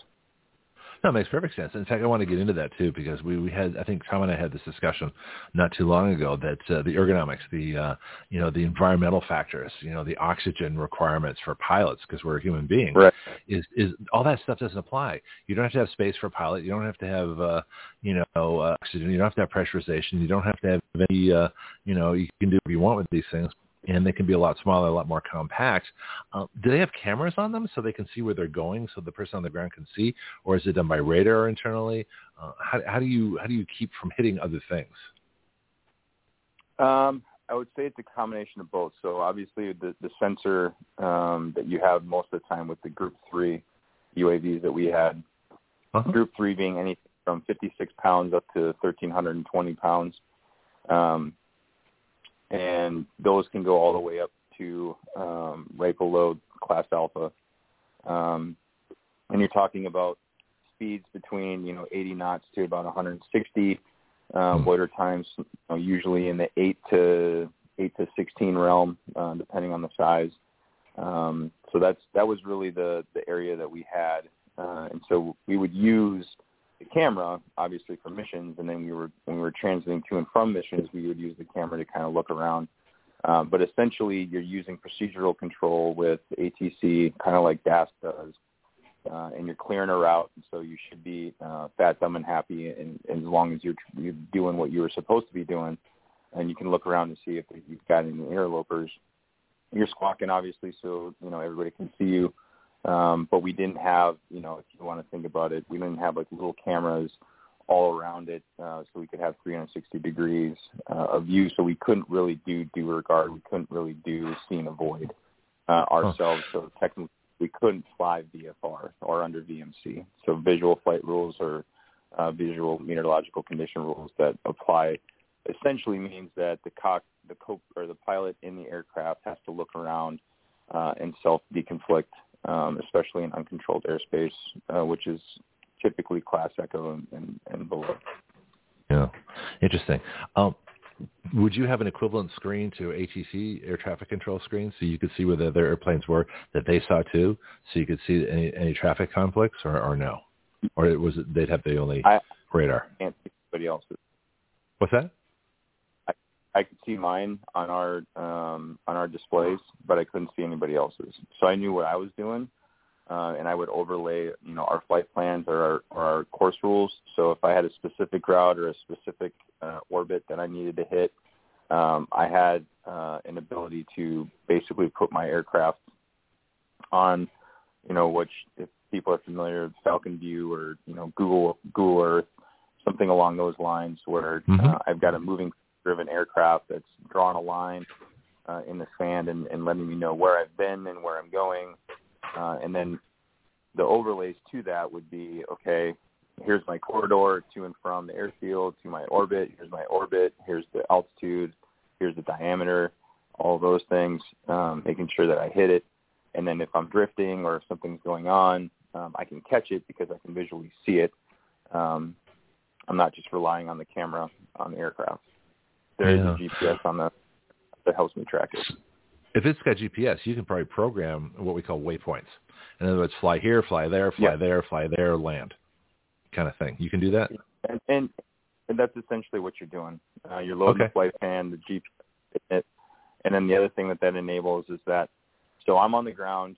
Um, obviously, I've got an antenna uh, that sends out a command data link to the mm-hmm. aircraft uh, via line of sight um, and that's kind of how you limited the range uh, of these things. They weren't limited by gas. Um, they're more limited by you know where where are your control stations and can they see them and do they have the power output to get the signal to and from the aircraft. Where you got to beyond line of sight is now you're you're dealing with satellite communications. So that's how you're doing Mm-hmm.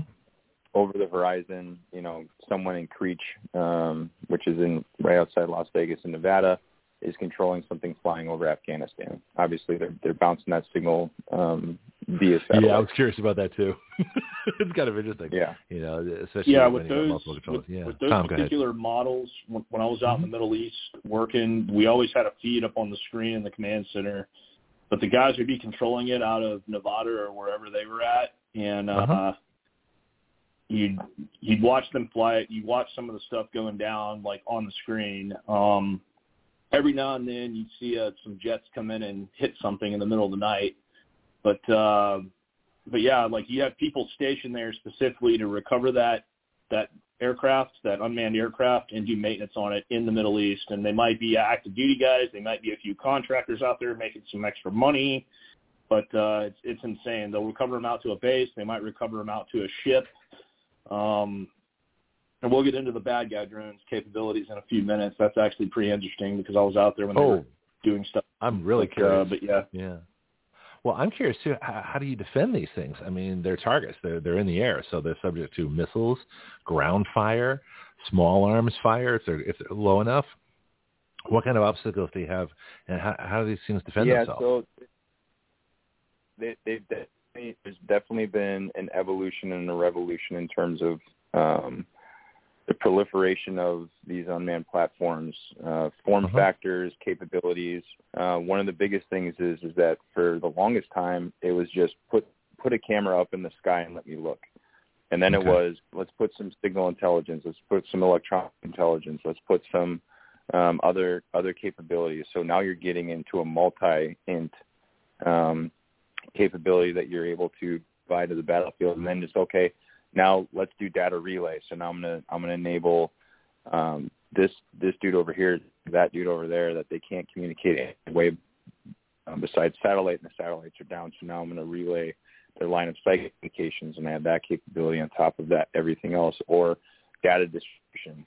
Um, there's a lot of there's been a lot of um, capabilities enabled because of Moore's law and how technology um, iterates every 18 months and, and things get smaller, mic, you know, microprocessors, all of these things enabled everything to get down to a form factor where I didn't have to have, you know, a generator the size of a semi truck generating enough electricity to power these these different payloads. Now I can do it uh, with a small generator that fits inside a thousand pound uh, aircraft then you think, okay, so that's the larger form factor. Let's talk about the smaller form factor. Tom kind of alluded to it with bellows.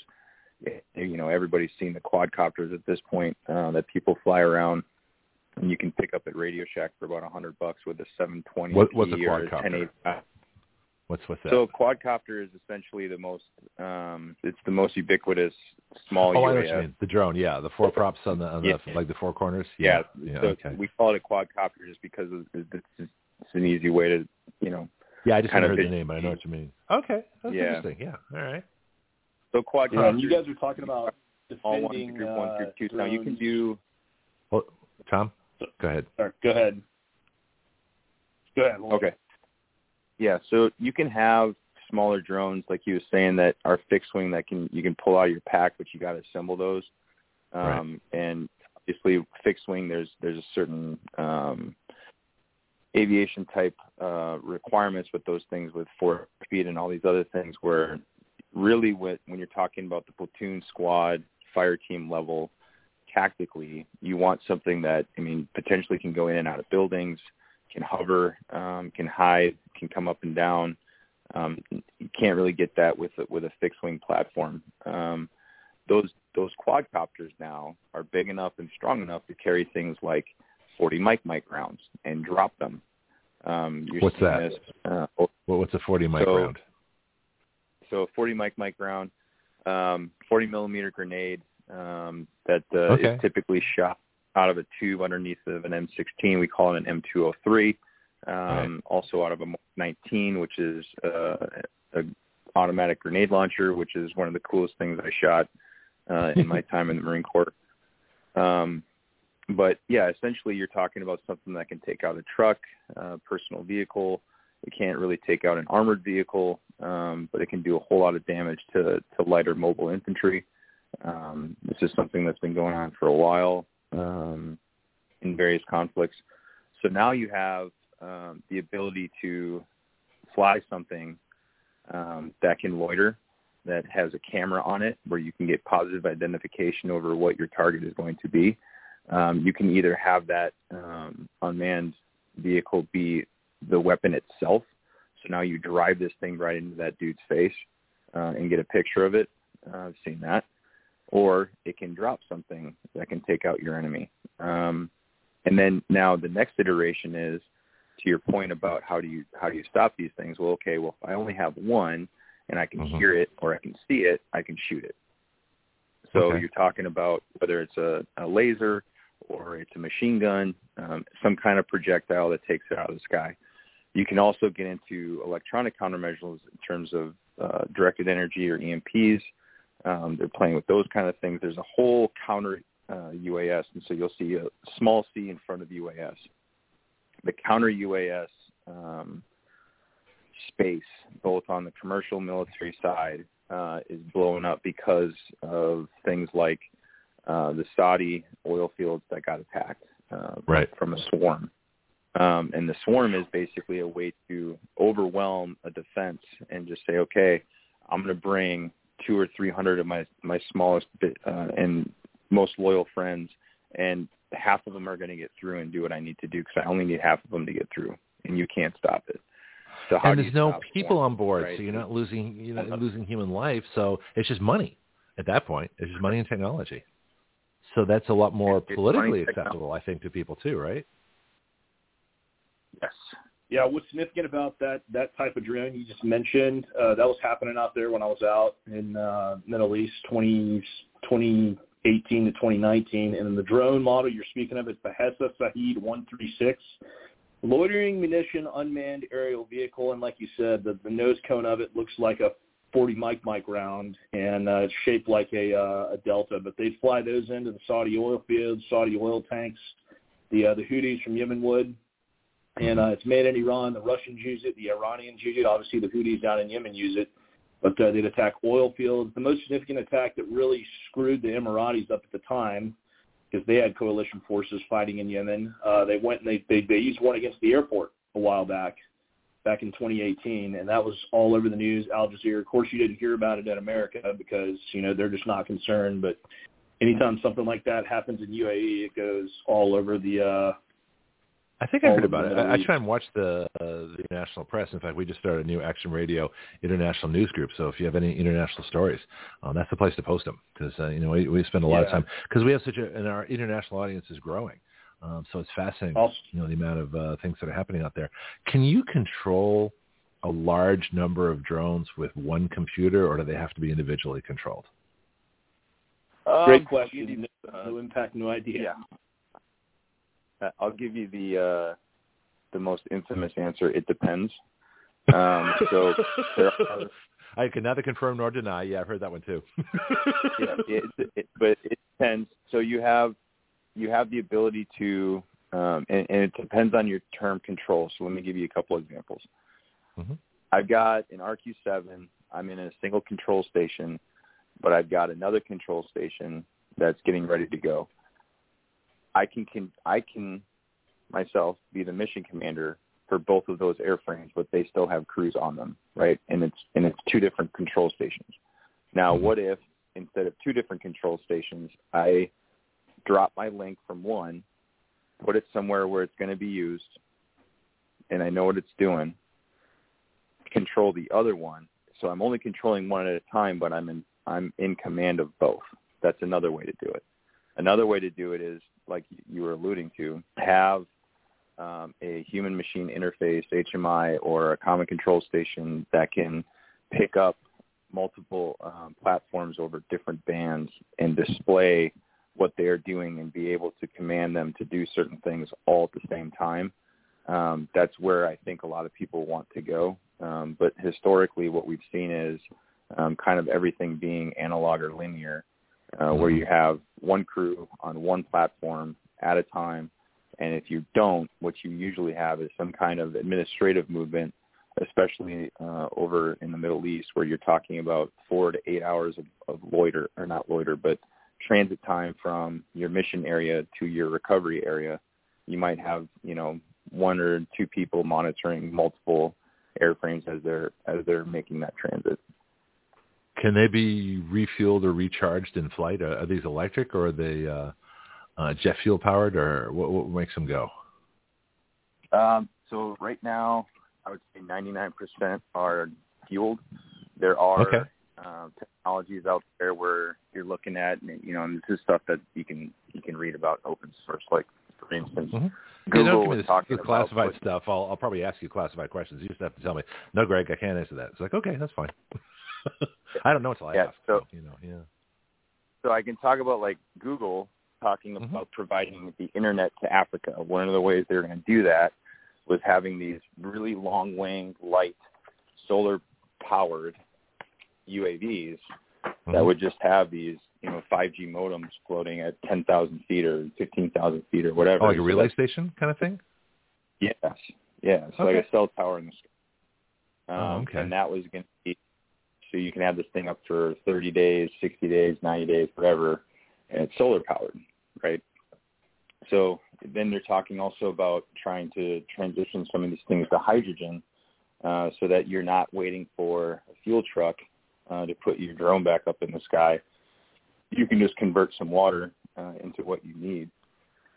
So there's there's people looking into that. Um, but for right now, they're the smaller, like the quadcopters. You're talking about a battery, Right. electric uh, thing. Anything kind of what we were dealing with on the aviation side, the larger platforms, are fuel. Well, the reason I asked is because I remember there was an article not too long ago that Air Canada uh, is picking up these 30 passenger electric airplanes, you know, and I'm thinking to myself, well, they're going to need a long cord, you know, I'm sort of joking about this, but I was thinking if you can refuel in the air, why can't you recharge in the air? In other words, as they fly along and they reach their, their 200 mile limit, you know, you have a, a, a probe that's more like a plug and it just connects in the same way to a refueling battery in the sky and they could actually recharge these things. And I'm thinking, well, that's kind of an interesting thought. But you could probably do that with drones if they had a long flight. You know, if you couldn't sneak in, you know, your drones close enough by truck or you know, uh, however you would do it, you know, uh, or, land a big transport in there with a bunch of drones and then kind of sneak them up to as close as they need to be. Um, I think in-flight refueling is going to be one of those things that's going to, or recharging. Uh, that's going to happen. I'm guessing. I think the way they're doing that right now um, to accomplish the same concept that you're talking about is that you have drones uh, launching drones. So I can't quite get Oh. to where your point. Can't quite get Yeah. to where I want to go. So I'm going to have Okay. a really big, I'm going to have a really big aircraft with a couple pods on it, and then once I get close enough, those pods will distribute smaller, like the the ones that Tom was talking about, something like that, and they will get to the mission area and, and conduct the mission that is required, not not the big carrier. So if you can drop from an airplane, we're talking about drones that don't have to come back. These are ones that uh, once the mission's done, they're done, and the mission might be to slam the drone itself into something. Um, but uh, they're expendable, aren't they, to the most part? Or is there technology that's so valuable that you don't want them to fall into enemy hands? They may have to do what they do and then self-destruct if you can't pick them up. I mean, how, how does all that work? Uh, yes to both. So attritable, Okay. expendable, uh, riskable. These are all terms um, that, depending on which room you're in, kind of have shifting um, boxes in terms of what they mean. But what Mhm. you're talking about is yes, there are simple kinetic um, type that set it, forget it. If it comes back, I don't care. Um, And in fact, if it comes back, maybe that's my issue because if I if I armed it and I don't have a way to safe it when it comes back, then I've got an issue. So if it's a kamikaze, then I've got to find a place. Either I want it to hit its target, or I'm going to put it somewhere where it's not going to do any harm. Um, but either way, it's not coming back. A tritable, it may come back, it may not. I can afford it, um, but I have a way to recover it if it doesn't accomplish if it doesn't accomplish its mission, or I don't have like let's say for uh, a smaller form factor like a switchblade that, that's recoverable. Um, you know, I'm looking, I'm looking, I'm looking. I don't find okay, at a certain point, I'm going to bring it back uh, and try again another day, um, but recover that thing so that I'm not just um, just wasting that. And then obviously that there's you know the, the actual air, airframes themselves, the larger ones, the Predators, the Reapers. Uh, those are not attritable or expendable, but they are riskable um, in terms of the fact, I think you said earlier, there's not mm-hmm. a pilot inside. So if an SA-7 or some other form of um, surface-to-air missile uh, from a from an enemy country shoots it down, it's not the same as shooting down an F-18 or an F-16 or an F-22, um, and it's not going to cause the same level of strategic angst uh, from the national command. Are we going to have drones that are strong enough or fast enough to dogfight, so that they might be replacing fighters? Um, it's a very loaded question. Uh, oh, I'm sorry. I, I, I, that, I, I, didn't. I didn't. Well, didn't know. It, it, you surprised no, me. Yeah. I'm not. I'm not saying. I'm not saying that you asked a bad question. I'm saying it's a loaded question because there's a lot of emotion there. You are talking about replacing an entire community uh, and legacy of, like you said, fighter pilots. Um, yeah, and I don't want to do that. I wanted to be a fighter pilot. I mean, that was that was my goal was the fighter pilot airline pilot thing. I unfortunately started wearing glasses at 19 because uh, I, I had I sold an airplane at 16, I had my private at 17, and I was wearing glasses by 19, and uh, you know, it took me a while to get all my instructor ratings and things like that. But I got them right before the airlines went broke. So my my history with with aviation is rather interesting, uh, and now I just want to fly a, a Viper Jet Mark II and you know play and have fun. And Tom's going to teach me how to fly it maybe. Um, but um, it's a, it, but it's a, it's a question, you know, but, but it's not the same thing. Well, let me just something I heard uh, uh, aviation special a while ago. They were talking about uh, the human capability versus the airplane capability. And back in World War One, the, the human, the pilot, was far more capable than the airplane. You had 110 mile an hour, you know, Spads and Fokkers and uh, splits and things like that, and that was about it. And they were dangerous and fabric and you know that kind of stuff. World War Two much faster, much more capable. Uh, it, it, seemed that that was the best. This is why people like World War II airplanes. It was the best match of, of human and machine because it was still manually controlled.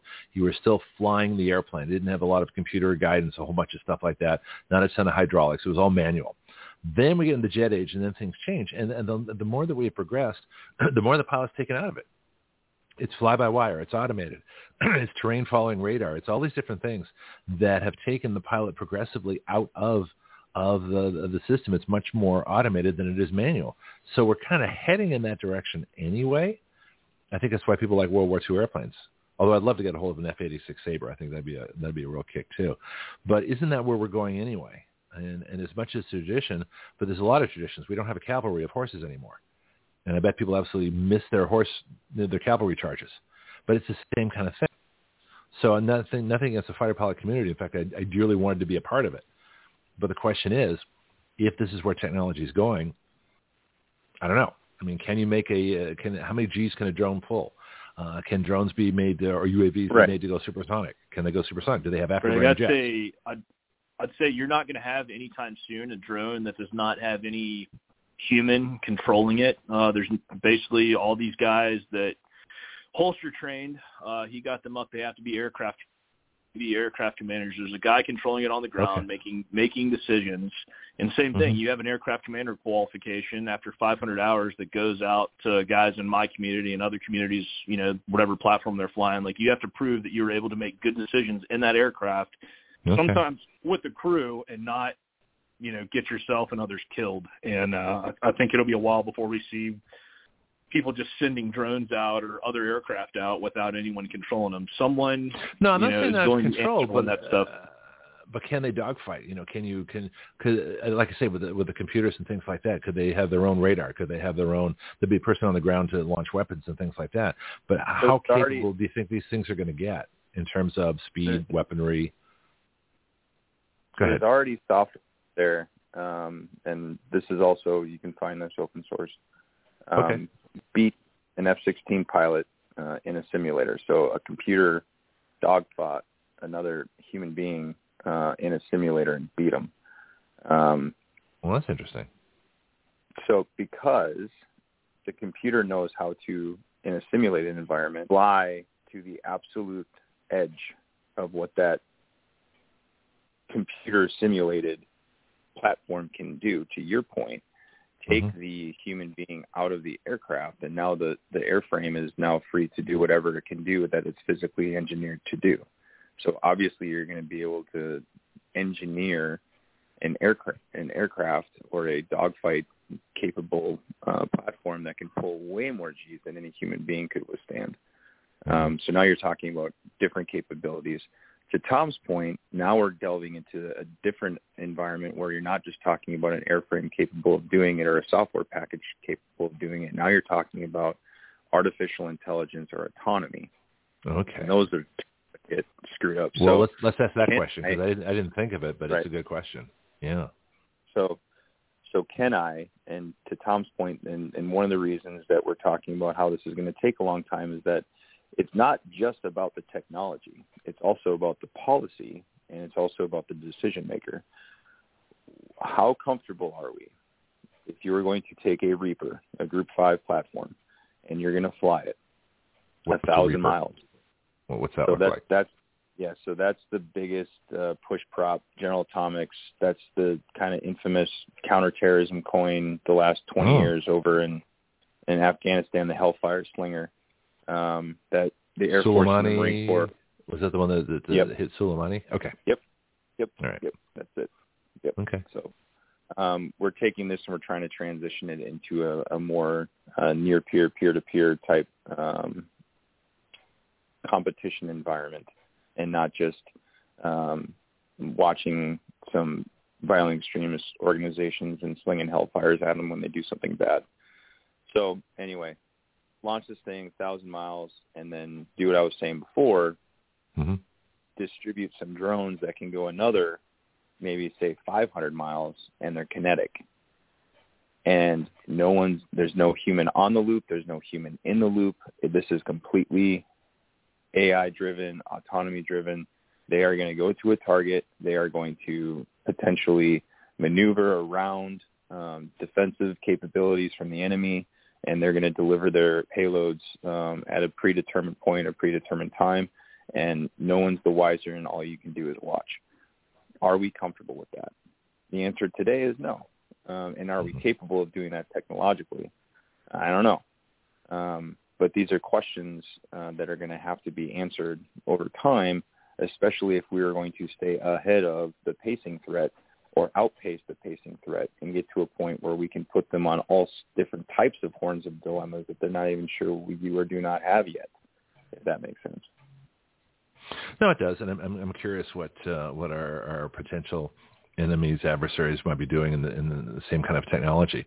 So where where does the rest of the world stand with drones? Are we pretty much the leaders in this, or are there some serious competitors?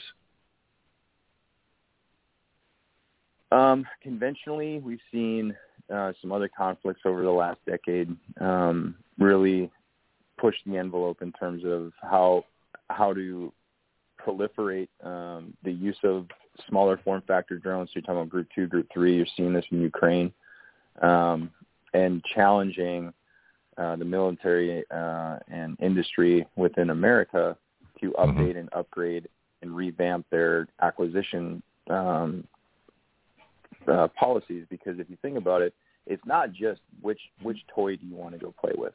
Okay, Mhm. here's your money, go buy it. Okay, well now Right. I got to give this toy to a kid, and that kid needs to know what to do with it. Well, how do I train them how to do that? Well, I need an instructor or I need uh, a curriculum to train them on. Well, where does that come from, right?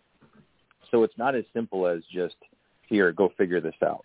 Now, hmm when the red star cluster goes up and you're in you're in a firefight, then all that stuff goes away and you will just, you know, go grab something and, and try to do the best you can with it. And that's what you're seeing in some of these conflicts, um, especially Ukraine. But in a peacetime environment, you're you're looking to try to set up, okay, what organization am I trying to do? How do I fight with that organization? What missions do each individual units have? How do they train to that? What is their training regimen to get to that? What kind of technology and capabilities do they need? Um, and how do I purchase those things? Like there's this whole list um, of things, and that's kind of where I became um, kind of trial by fire trained in doctrine, organization, training, material, personnel, leadership, facilities, and costs, which we call the mil PF. It's it's the way you set up a unit. It's it's all the things that go into it, um, Hmm. and it, it it can get very mind numbing um, and frustrating with the fact that a lot of these things have been set up over time to happen um, in sequence instead of sequentially. So I'm trying to do everything at once when typically you need to do A before you get to B before you get to C, and you're just trying to knock down the entire alphabet in six months um, because in six months whatever drone or technology you have is going to be old and and no one's going to want it. So you need to get this thing out, and it can't take you five years to get it out because in that time then it's just going to become obsolete. Is the policy and the people who make policy keeping up with technology, or is the technology way ahead of the policy, and they're not using the technology po- properly? And I'm talking about our, our woke general staff and some of the other people we've talked about before. Uh, the folks that make the big plans, are, are they aware of what can be done? Are they asking outrageously? What's uh, asking for things that can't be done yet? Where where do we stand in the in the policy technology matchup? I would say it's the latter. So it's um, it's a work in progress. There are some people that are say are like me, bulls in china shops, you know, breaking some furniture, making people uncomfortable, asking the right questions, uh, challenging. Um, Well, you're on the right show for that. this is what we do here. So challenging, yeah, yeah. in the right legacy thinking, um, not being not being bogged down by the uh, this is how we've always done it, so this is how it's done uh, type of answers. That's yeah. Mm. I'll tell you, it's a completely new field still. Uh, CNAF 3710, where I went back to uh, Whiting as an instructor, they had a, their own little chapter in there on uh, aerial un, unmanned aerial vehicle employment and certain regulations with that. Also, the FAA, the FAR-AIM, has made their updates as well. So it, it's continuing to evolve and spread, and these uh, organizations that regulate uh, air air operations, air travel, or are having to adjust to it as well. So everything he's saying is spot on, and I've, I've seen it. But the last time I actually interacted in the same airspace with drones was Hawaii. So Interesting. Now, the design, I, you know, we have conventional helicopters. You know, you have a, a large main rotor and you have a smaller tail rotor to prevent the, the main rotor from spinning the helicopter below it. Uh, I don't see that configuration in drones. We have the quad fours, as you talk about, and the like sixes and eights. Is there something aerodynamically um, about the, the original helicopter design of the large rotor and the smaller tail rotor that doesn't lend itself to drones, or is this a better technology?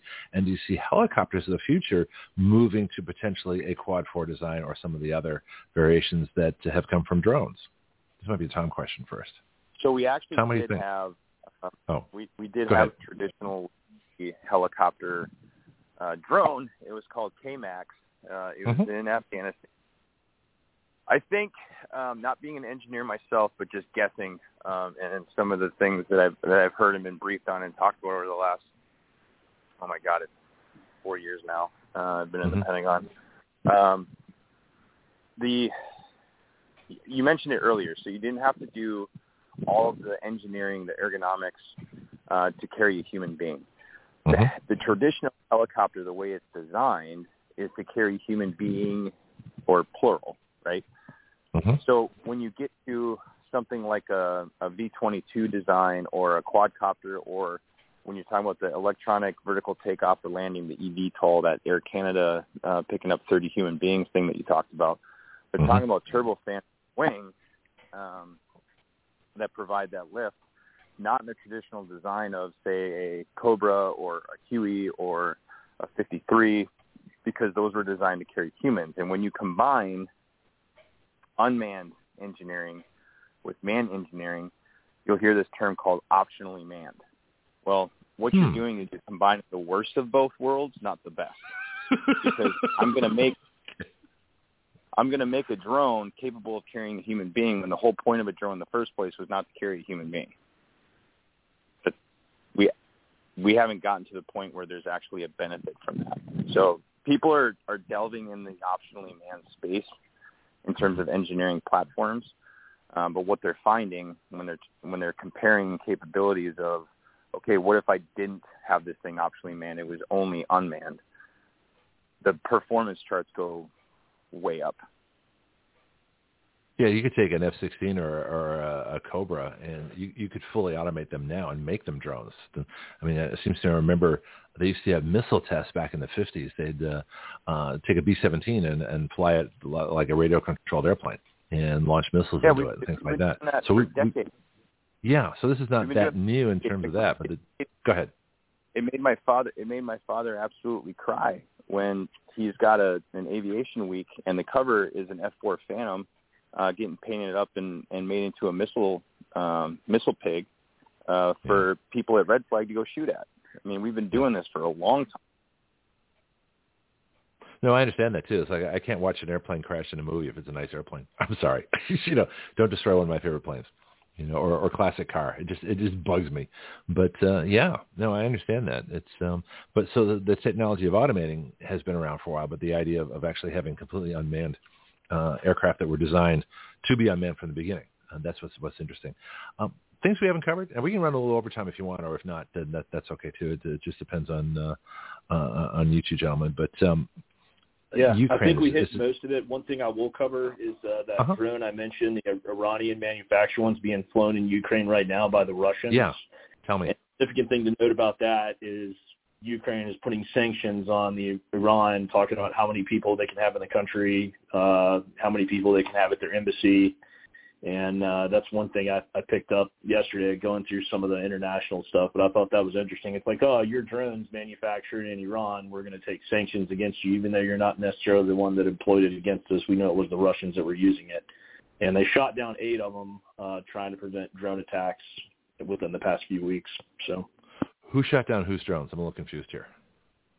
Russia shot down, or uh, Ukraine shot down Russia's drones, Which are made in Iran. uh, ones with with explosives in them. Okay. So we should talk about Ukraine too, just for a minute. And the thing I forgot about until I, I just look at my, my notes here, the, the oil, I mean, the, the Nord Stream 2, we should probably get into that a little bit if we can. Uh, you can tell me or speculate or however that works. But Ukraine, what's what's going on in Ukraine besides UAVs and things that, uh, any news that we should know Uh, about? UAVs. Well, I'll tell you what's going on in Russia. You have Russia activating their reservists right now, Right. and uh, we'll cover a little bit of that in a minute. But over, they're trying to activate over 300,000 reservists and send them into Ukraine to go fight. Some of these Mhm. individuals are just leaving the border. They're leaving to Georgia, Kazakhstan, uh, Finland, Poland, other parts of the world, and they're saying, nope, we don't want to go fight this war. This is dumb. And uh, they're also trying to draft people under age 35 right now who have zero military experience you know, fight in Ukraine. And this is all this is all Russia doing this to try and bolster the war effort in Ukraine, but nobody wants to fight it. Um, so that's very significant. And then you got people leaving the country because they want nothing to do with it. They're fed up. And uh, there's many shots of these reservists getting activated and leaving, uh, getting married to their wives, and uh, you know then. Or you can't go if you're married? well, no, I mean they're getting married then going to fight. So Oh. that's one of the clips I came across doing my homework Huh. there. But uh, very significant because Russia is having a hard time recruiting, and uh, you know right now in America we're having a very difficult time recruiting as well. Anyone to join our military uh, with recent events, which we've gotten into on previous shows. But that's one thing right now Russia and the United States have in common is uh, they can't get enough people to join the ranks of the military. So. Yeah, but uh, people aren't joining our military because they think they'll go to Ukraine, or do they? Or are they avoiding it because they think they might go to Ukraine? I don't think that's in their scan right now, but under the current administration we have, it, it might be in the near future. And you're talking about the uh, the oil pipeline again. Same thing I went I went on with you a couple weeks ago. You try Uh-huh. and find specific snippets of that on American mainstream media. Guess what? Censored out. They don't want you to know about it. They don't want you to know about the two parts of the pipeline that were attacked. It was two two explosions in the pipeline. I think it had a 2.3 magnitude earthquake. CIA warned Germany weeks ago about it. And here we are. Finally, the pipeline's leaking under the ocean. They got aerial footage of that. Uh, oil running from Russia to Germany. And uh, So wait, wait, wait. So yeah, Slow down a second. I want to make sure we get this. So you're talking about so Nord Stream 2, as I understand it, it was a it was the ocean pipeline um, that was supplying from Yeah. Russia to Western Europe, and it had a gas leak. At least it was reporting on Fox News. There was a gas leak, a methane them. leak. two of them. two of them. With, Okay. And, with, And you're saying yeah. those are earthquake caused? Yeah, well, not earthquake caused. No, the the explosion when it finally started leaking was equivalent to an earthquake uh, in the ocean. Is what they Okay. what they're equivalent it to. So can you speculate as to who might have done this and why? Uh, you never know. You know, I mean, people were warned about it, but uh, okay. To me, and this is just speculation, we have over 120 food facilities that have burned in this country, food processing plants that have burned in this country, and I, I personally think it might be up there at that if somebody did do this on purpose, but purely speculation. Um, no, that's okay. Like I say, as long as we make clear what we're doing, you know, we, when we say they're facts, they're facts. When we say we're speculating, we're speculating. I do that all the time. Um, to me, and I was watching. Uh, it was really interesting. Tucker Carlson these days was talking about how stupid kids is be, and they're actually playing quotes of, of brand Brandon and somebody else in the administration, that uh, woman who's uh, you know fond of war, the the State Department person, uh, who I guess was presiding over getting us in Iraq and Afghanistan as much as possible. And they said that yeah, we'll do whatever we can to stop the Nord Stream pipeline, and we can do it. So it, it's almost like uh, you know the threat, and and so who would gain from that? Who would um, Russia wouldn't gain from it because it's their pipeline. Europe wouldn't gain from it no, because Russia they're getting the energy from it. From it. So so it would who gains? Germany and Russia both economically and politically. But yeah, Yeah, he's, so then- I, then- I, I did see where he threatened it. Yeah. And also on the same story, there's him sitting between two biker boys, and then you got a biker girl sitting in his lap at the bottom of the page on the Washington Examiner, and he's currently sniffing her hair. of course he is. Well, you know, and and uh, Daniel, we've talked about this a lot. That uh, you know, I, I'm openly say that it's a stolen election. We're under a coup. He's not the commander in chief. He's not the president. There's a shadow administration running everything.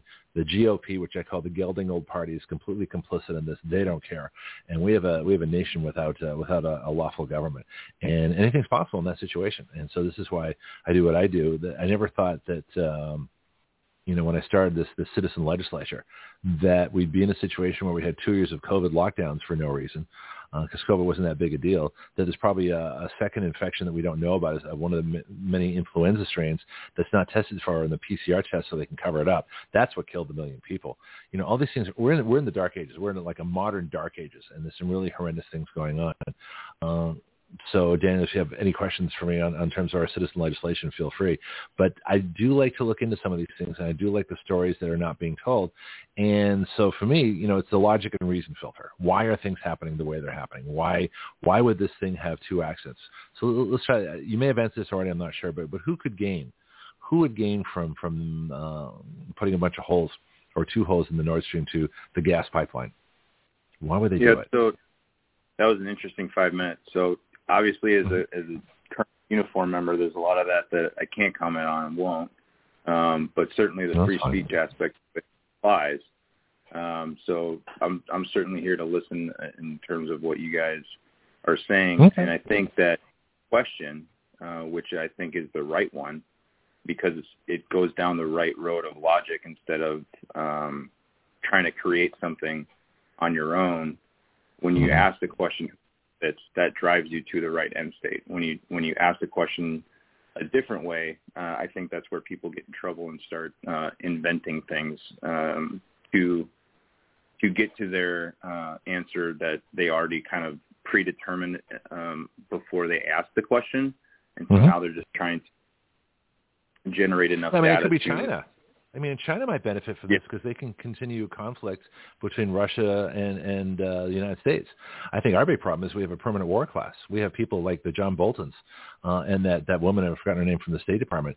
That their whole goal is to keep us at war somewhere as much as possible. We've got bankers that want to do it because they get they make money. We've got military corporations that make money. We've got Austin from Raytheon, the Secretary of Defense. He's probably making money. There, there's there's reasons that these things happen, and the soldiers pay for it you know, you're the guys that come back crippled and, and, and killed in these, these operations that may have nothing to do with our national security, but they say, oh, we're fighting for freedom. Well, not necessarily.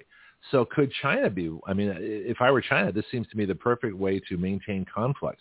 It's like that old James Bond film where they, uh, they were blowing up Russian missiles and American missiles and uh, stopping the space things because to try, and create a war between us.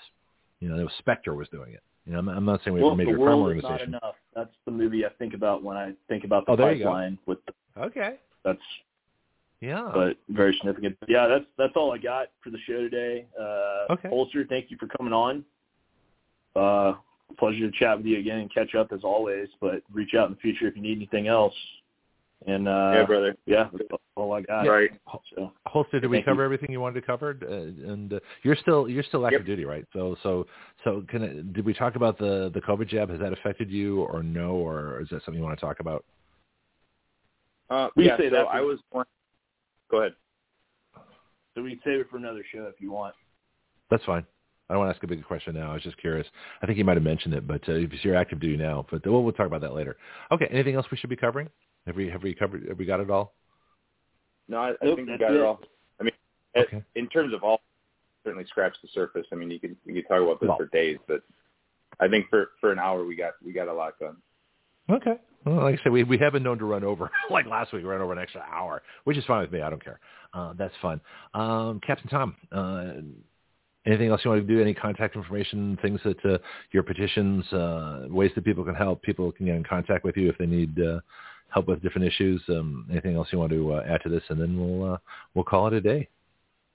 Nope, that's all I got. So All right. We'll do it again more next next week. week.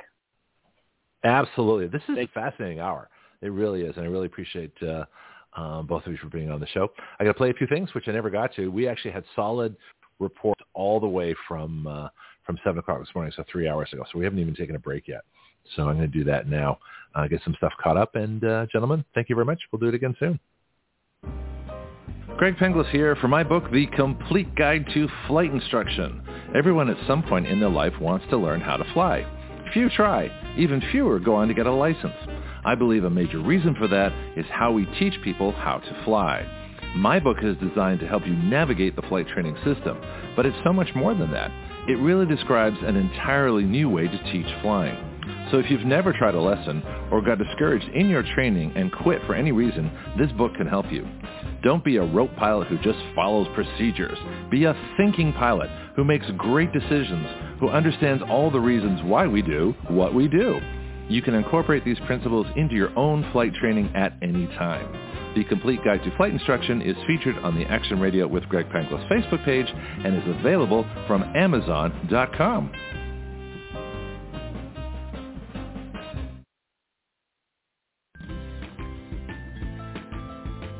Do you know your way around healthcare, insurance, pharmacies, surgery, alternative treatments and choices? I don't. Which is why I'm so glad I met Priscilla Romans, had her on Action Radio, and learned about health patient advocacy. She is the founder of Graith Care. And now as an affiliate of Graith Care, we are proud to offer through our discount code, WYL, which stands for Write Your Laws, a 10% discount. Graith Care saves you both time and money. They provide medical advocacy, consultation, advice, and recommendations nationwide. Their website is graithcare.com. That's G-R-A-I-T-H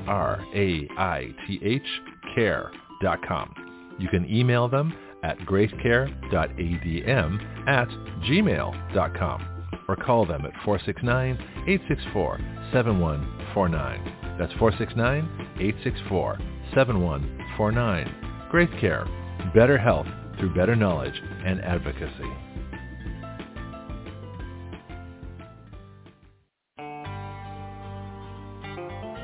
From addiction to achievement, that is the story of Mike Lindell. It started with My Pillow and now goes to My Coffee. Action Radio is proud to be an affiliate of My Pillow. Our discount code is the same for all our product affiliates, WYL, which stands for Write Your Laws. My Pillow pillows are guaranteed the most comfortable pillow you'll ever own. Action Radio is guaranteed to be the most controversial show you will ever hear. Check out their products with our discount code at mypillow.com slash WYL. That's mypillow.com slash WYL. Or order now by calling 1-800-544-8939. That's 1-800-544-8939. Sleep well so you can wake up and hear Action Radio live.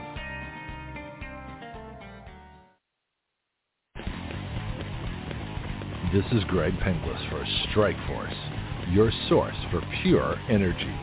Strike Force is a concentrated energy drink that turns a half liter of your favorite beverage into an energy drink. you make your energy drink yourself.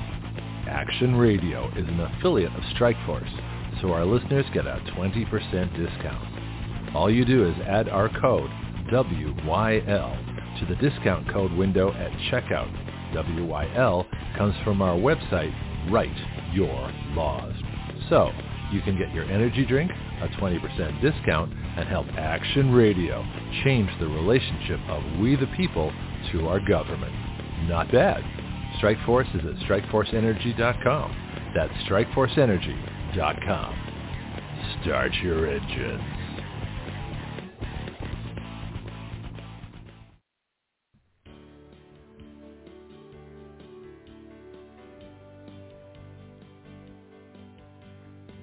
This is Greg Penglis for Action Radio with Founding Moments, insights into our founding documents, sponsored by Santa Rosa Volunteers, here in Santa Rosa County, Florida. Santa Rosa Volunteers is available at their website, srv1776.com. That's srv1776.com. This week, I want to break from the Federalist and Anti-Federalist papers to consider one of the many aberrations in the early days of the land of the free. That is the Sedition Act of 1798. Granted, this is always grouped with the companion bills on aliens, but I see them as separate issues. Why would a new government, formed from colonies under rules of sedition from a foreign monarch, bring about that same tyranny into our government so early in its existence? The Constitution was ratified on September 17, 1787. The Bill of Rights was ratified on December 15, 1791. So it was already in the supreme law of the land that Congress could make no law that abridged the freedom of speech, thus making any subordinate law on sedition unconstitutional automatically. And yet, it happened. All power corrupts. Absolute power corrupts absolutely. Therefore, if you have a government of good laws and yet bad officials who crave the preservation of power more than the alleged guarantees of freedom, freedom takes second place. You can see that in evidence throughout the entire government response to a coronavirus that would have run its course naturally in about 10 weeks, just like the flu every year, and would have been gone by the summer of 2020 when all viruses fade until the winter. And yet, look at the massive amount of power taken from the people in a government of the people, by the people, and for the people. Sedition is defined in my online dictionary as conduct or speech inciting people to rebel against the authority of a state or monarch. So what did the government put into a law that so obviously came from the former ruler of the colonies into the new government of the United States? The Sedition Act is titled An Act for the Punishment of Certain Crimes against the United States. In other words, conduct or speech that criticizes the government. Hmm. Where have we heard that before?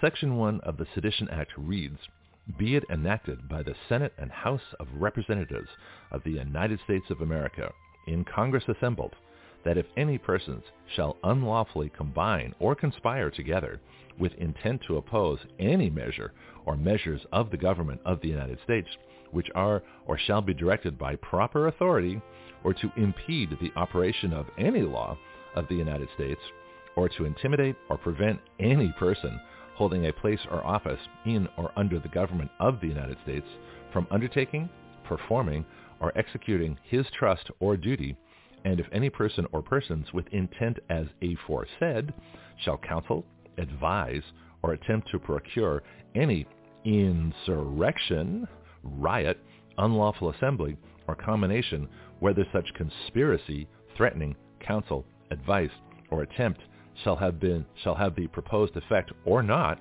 he or they shall be deemed guilty of a high misdemeanor. This, of course, violates the entire First Amendment except with regard to religion. It gets worse. Section 2 says in part, And be it further enacted that if any person shall write, print, utter, or publish, or shall cause or procure to be written, printed, uttered, or published, or shall knowingly and willingly assist or aid in writing, printing, uttering, or publishing any false, scandalous, and malicious writing or writings against the government of the United States or either House of the Congress of the United States or of the President of the United States with intent to defame the said government or either House of the said Congress or the said President or to bring them or either of them into contempt or disrepute or to excite against them or either or any of them the hatred of the good people of the United States. Hmm. In other words, saying anything against the government of the United States or anyone in it is a crime punishable by jail and fines. This effectively creates political prisoners in the United States, much like the innocent people in the D.C. Gulag jail for being in the Capitol building January 6th. If that were not bad enough, within the Sedition Act is probably the most dangerous provision to individual liberty that I have yet seen in the founding documents and provides a shocking precursor to the future neutralization of our jury system and the supremacy of the government courts over the people. Section 3. And be it further enacted and declared that if any person shall be prosecuted under this act for the writing or publishing any libel aforesaid, it shall be lawful for the defendant upon the trial of the cause to give an evidence in his defense. The truth of the matter contained in publication charged as a libel, and the jury who shall try the cause shall have a right to determine the law and the facts, under the direction of the court, as in other cases. The key words here are under the direction of the court.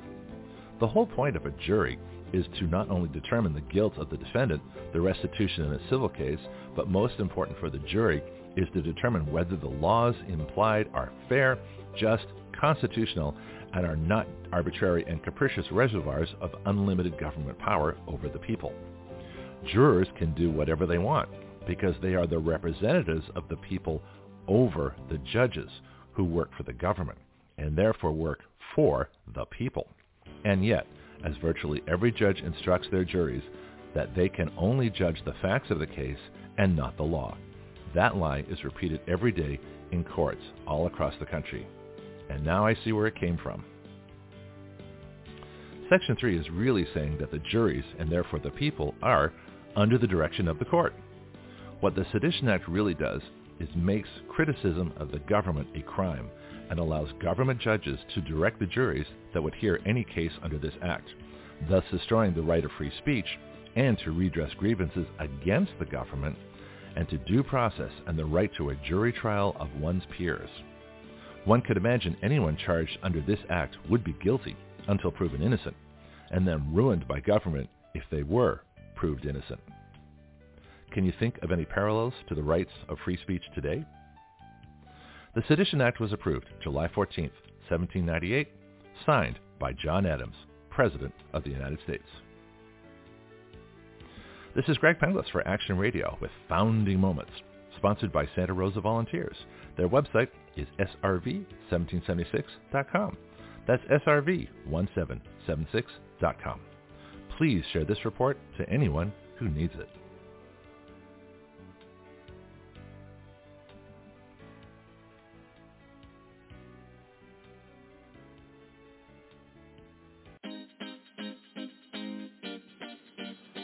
This is Greg Penglis. So what is Action Radio? It is a radio show with its own citizen legislature. That's you, the listener. It is a fully interactive system of listeners, expert guests, social media, writing bills, legislator input, bill submission, lobbying, and citizen action. Action Radio is the future of talk radio using all the available technology in one completely integrated new system.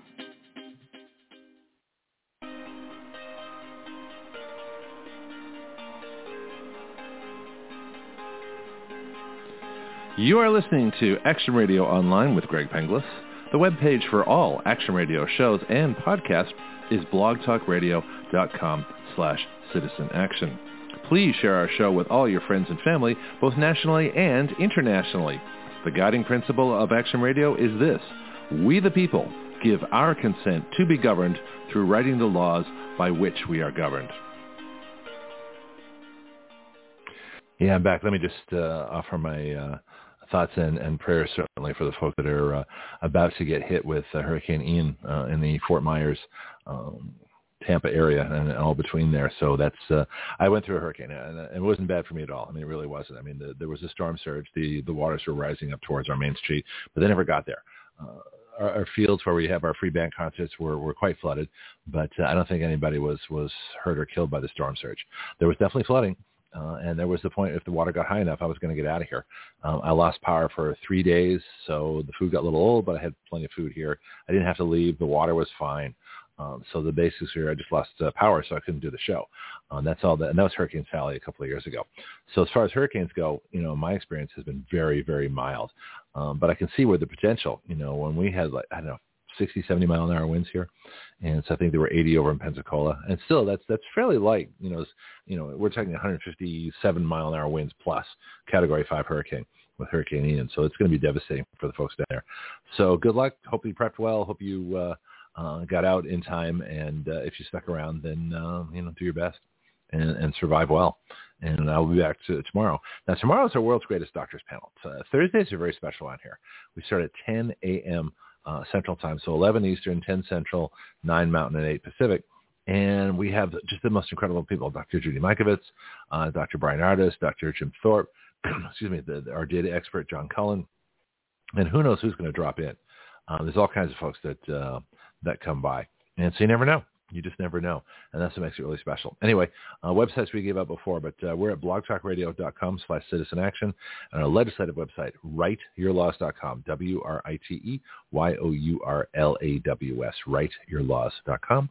And I'll be back tomorrow morning at 10 a.m. Central, uh, 11, what did I say, 11 uh, Eastern, 10 Central, you know, 9 Mountain and uh, 8 Pacific time with our world's greatest doctors panel. Number 19. It's the 19th one we've been doing this. I thought it was maybe two or three, and now we're working on our 19th week. So we will keep going. And I'll see you all tomorrow. Step into the world of power, loyalty, and luck. I'm going to make him an offer he can't refuse. With family, cannolis, and spins mean everything. Now, you want to get mixed up in the family business. Introducing The Godfather at ChumbaCasino.com. Test your luck in the shadowy world of The Godfather slot. Someday, I will call upon you to do a service for me. Play The Godfather now at ChumbaCasino.com. Welcome to the family. VGW Group. No purchase necessary. Void where prohibited by law. See terms and conditions. 18 plus. Waiting on a tax return? Hopefully it ends up in your hands. Fraudulent tax returns due to identity theft increased by 30% in 2023. If you're in a bind this tax season, LifeLock can help. Our U.S.-based restoration specialists are experts dedicated to helping solve your identity theft issues. And all LifeLock plans are backed by the Million Dollar Protection Package. So we'll reimburse you up to the limits of your plan if you lose money due to identity theft. Help protect your information this tax season with LifeLock. Save up to 25% your first year at LifeLock.com slash aware.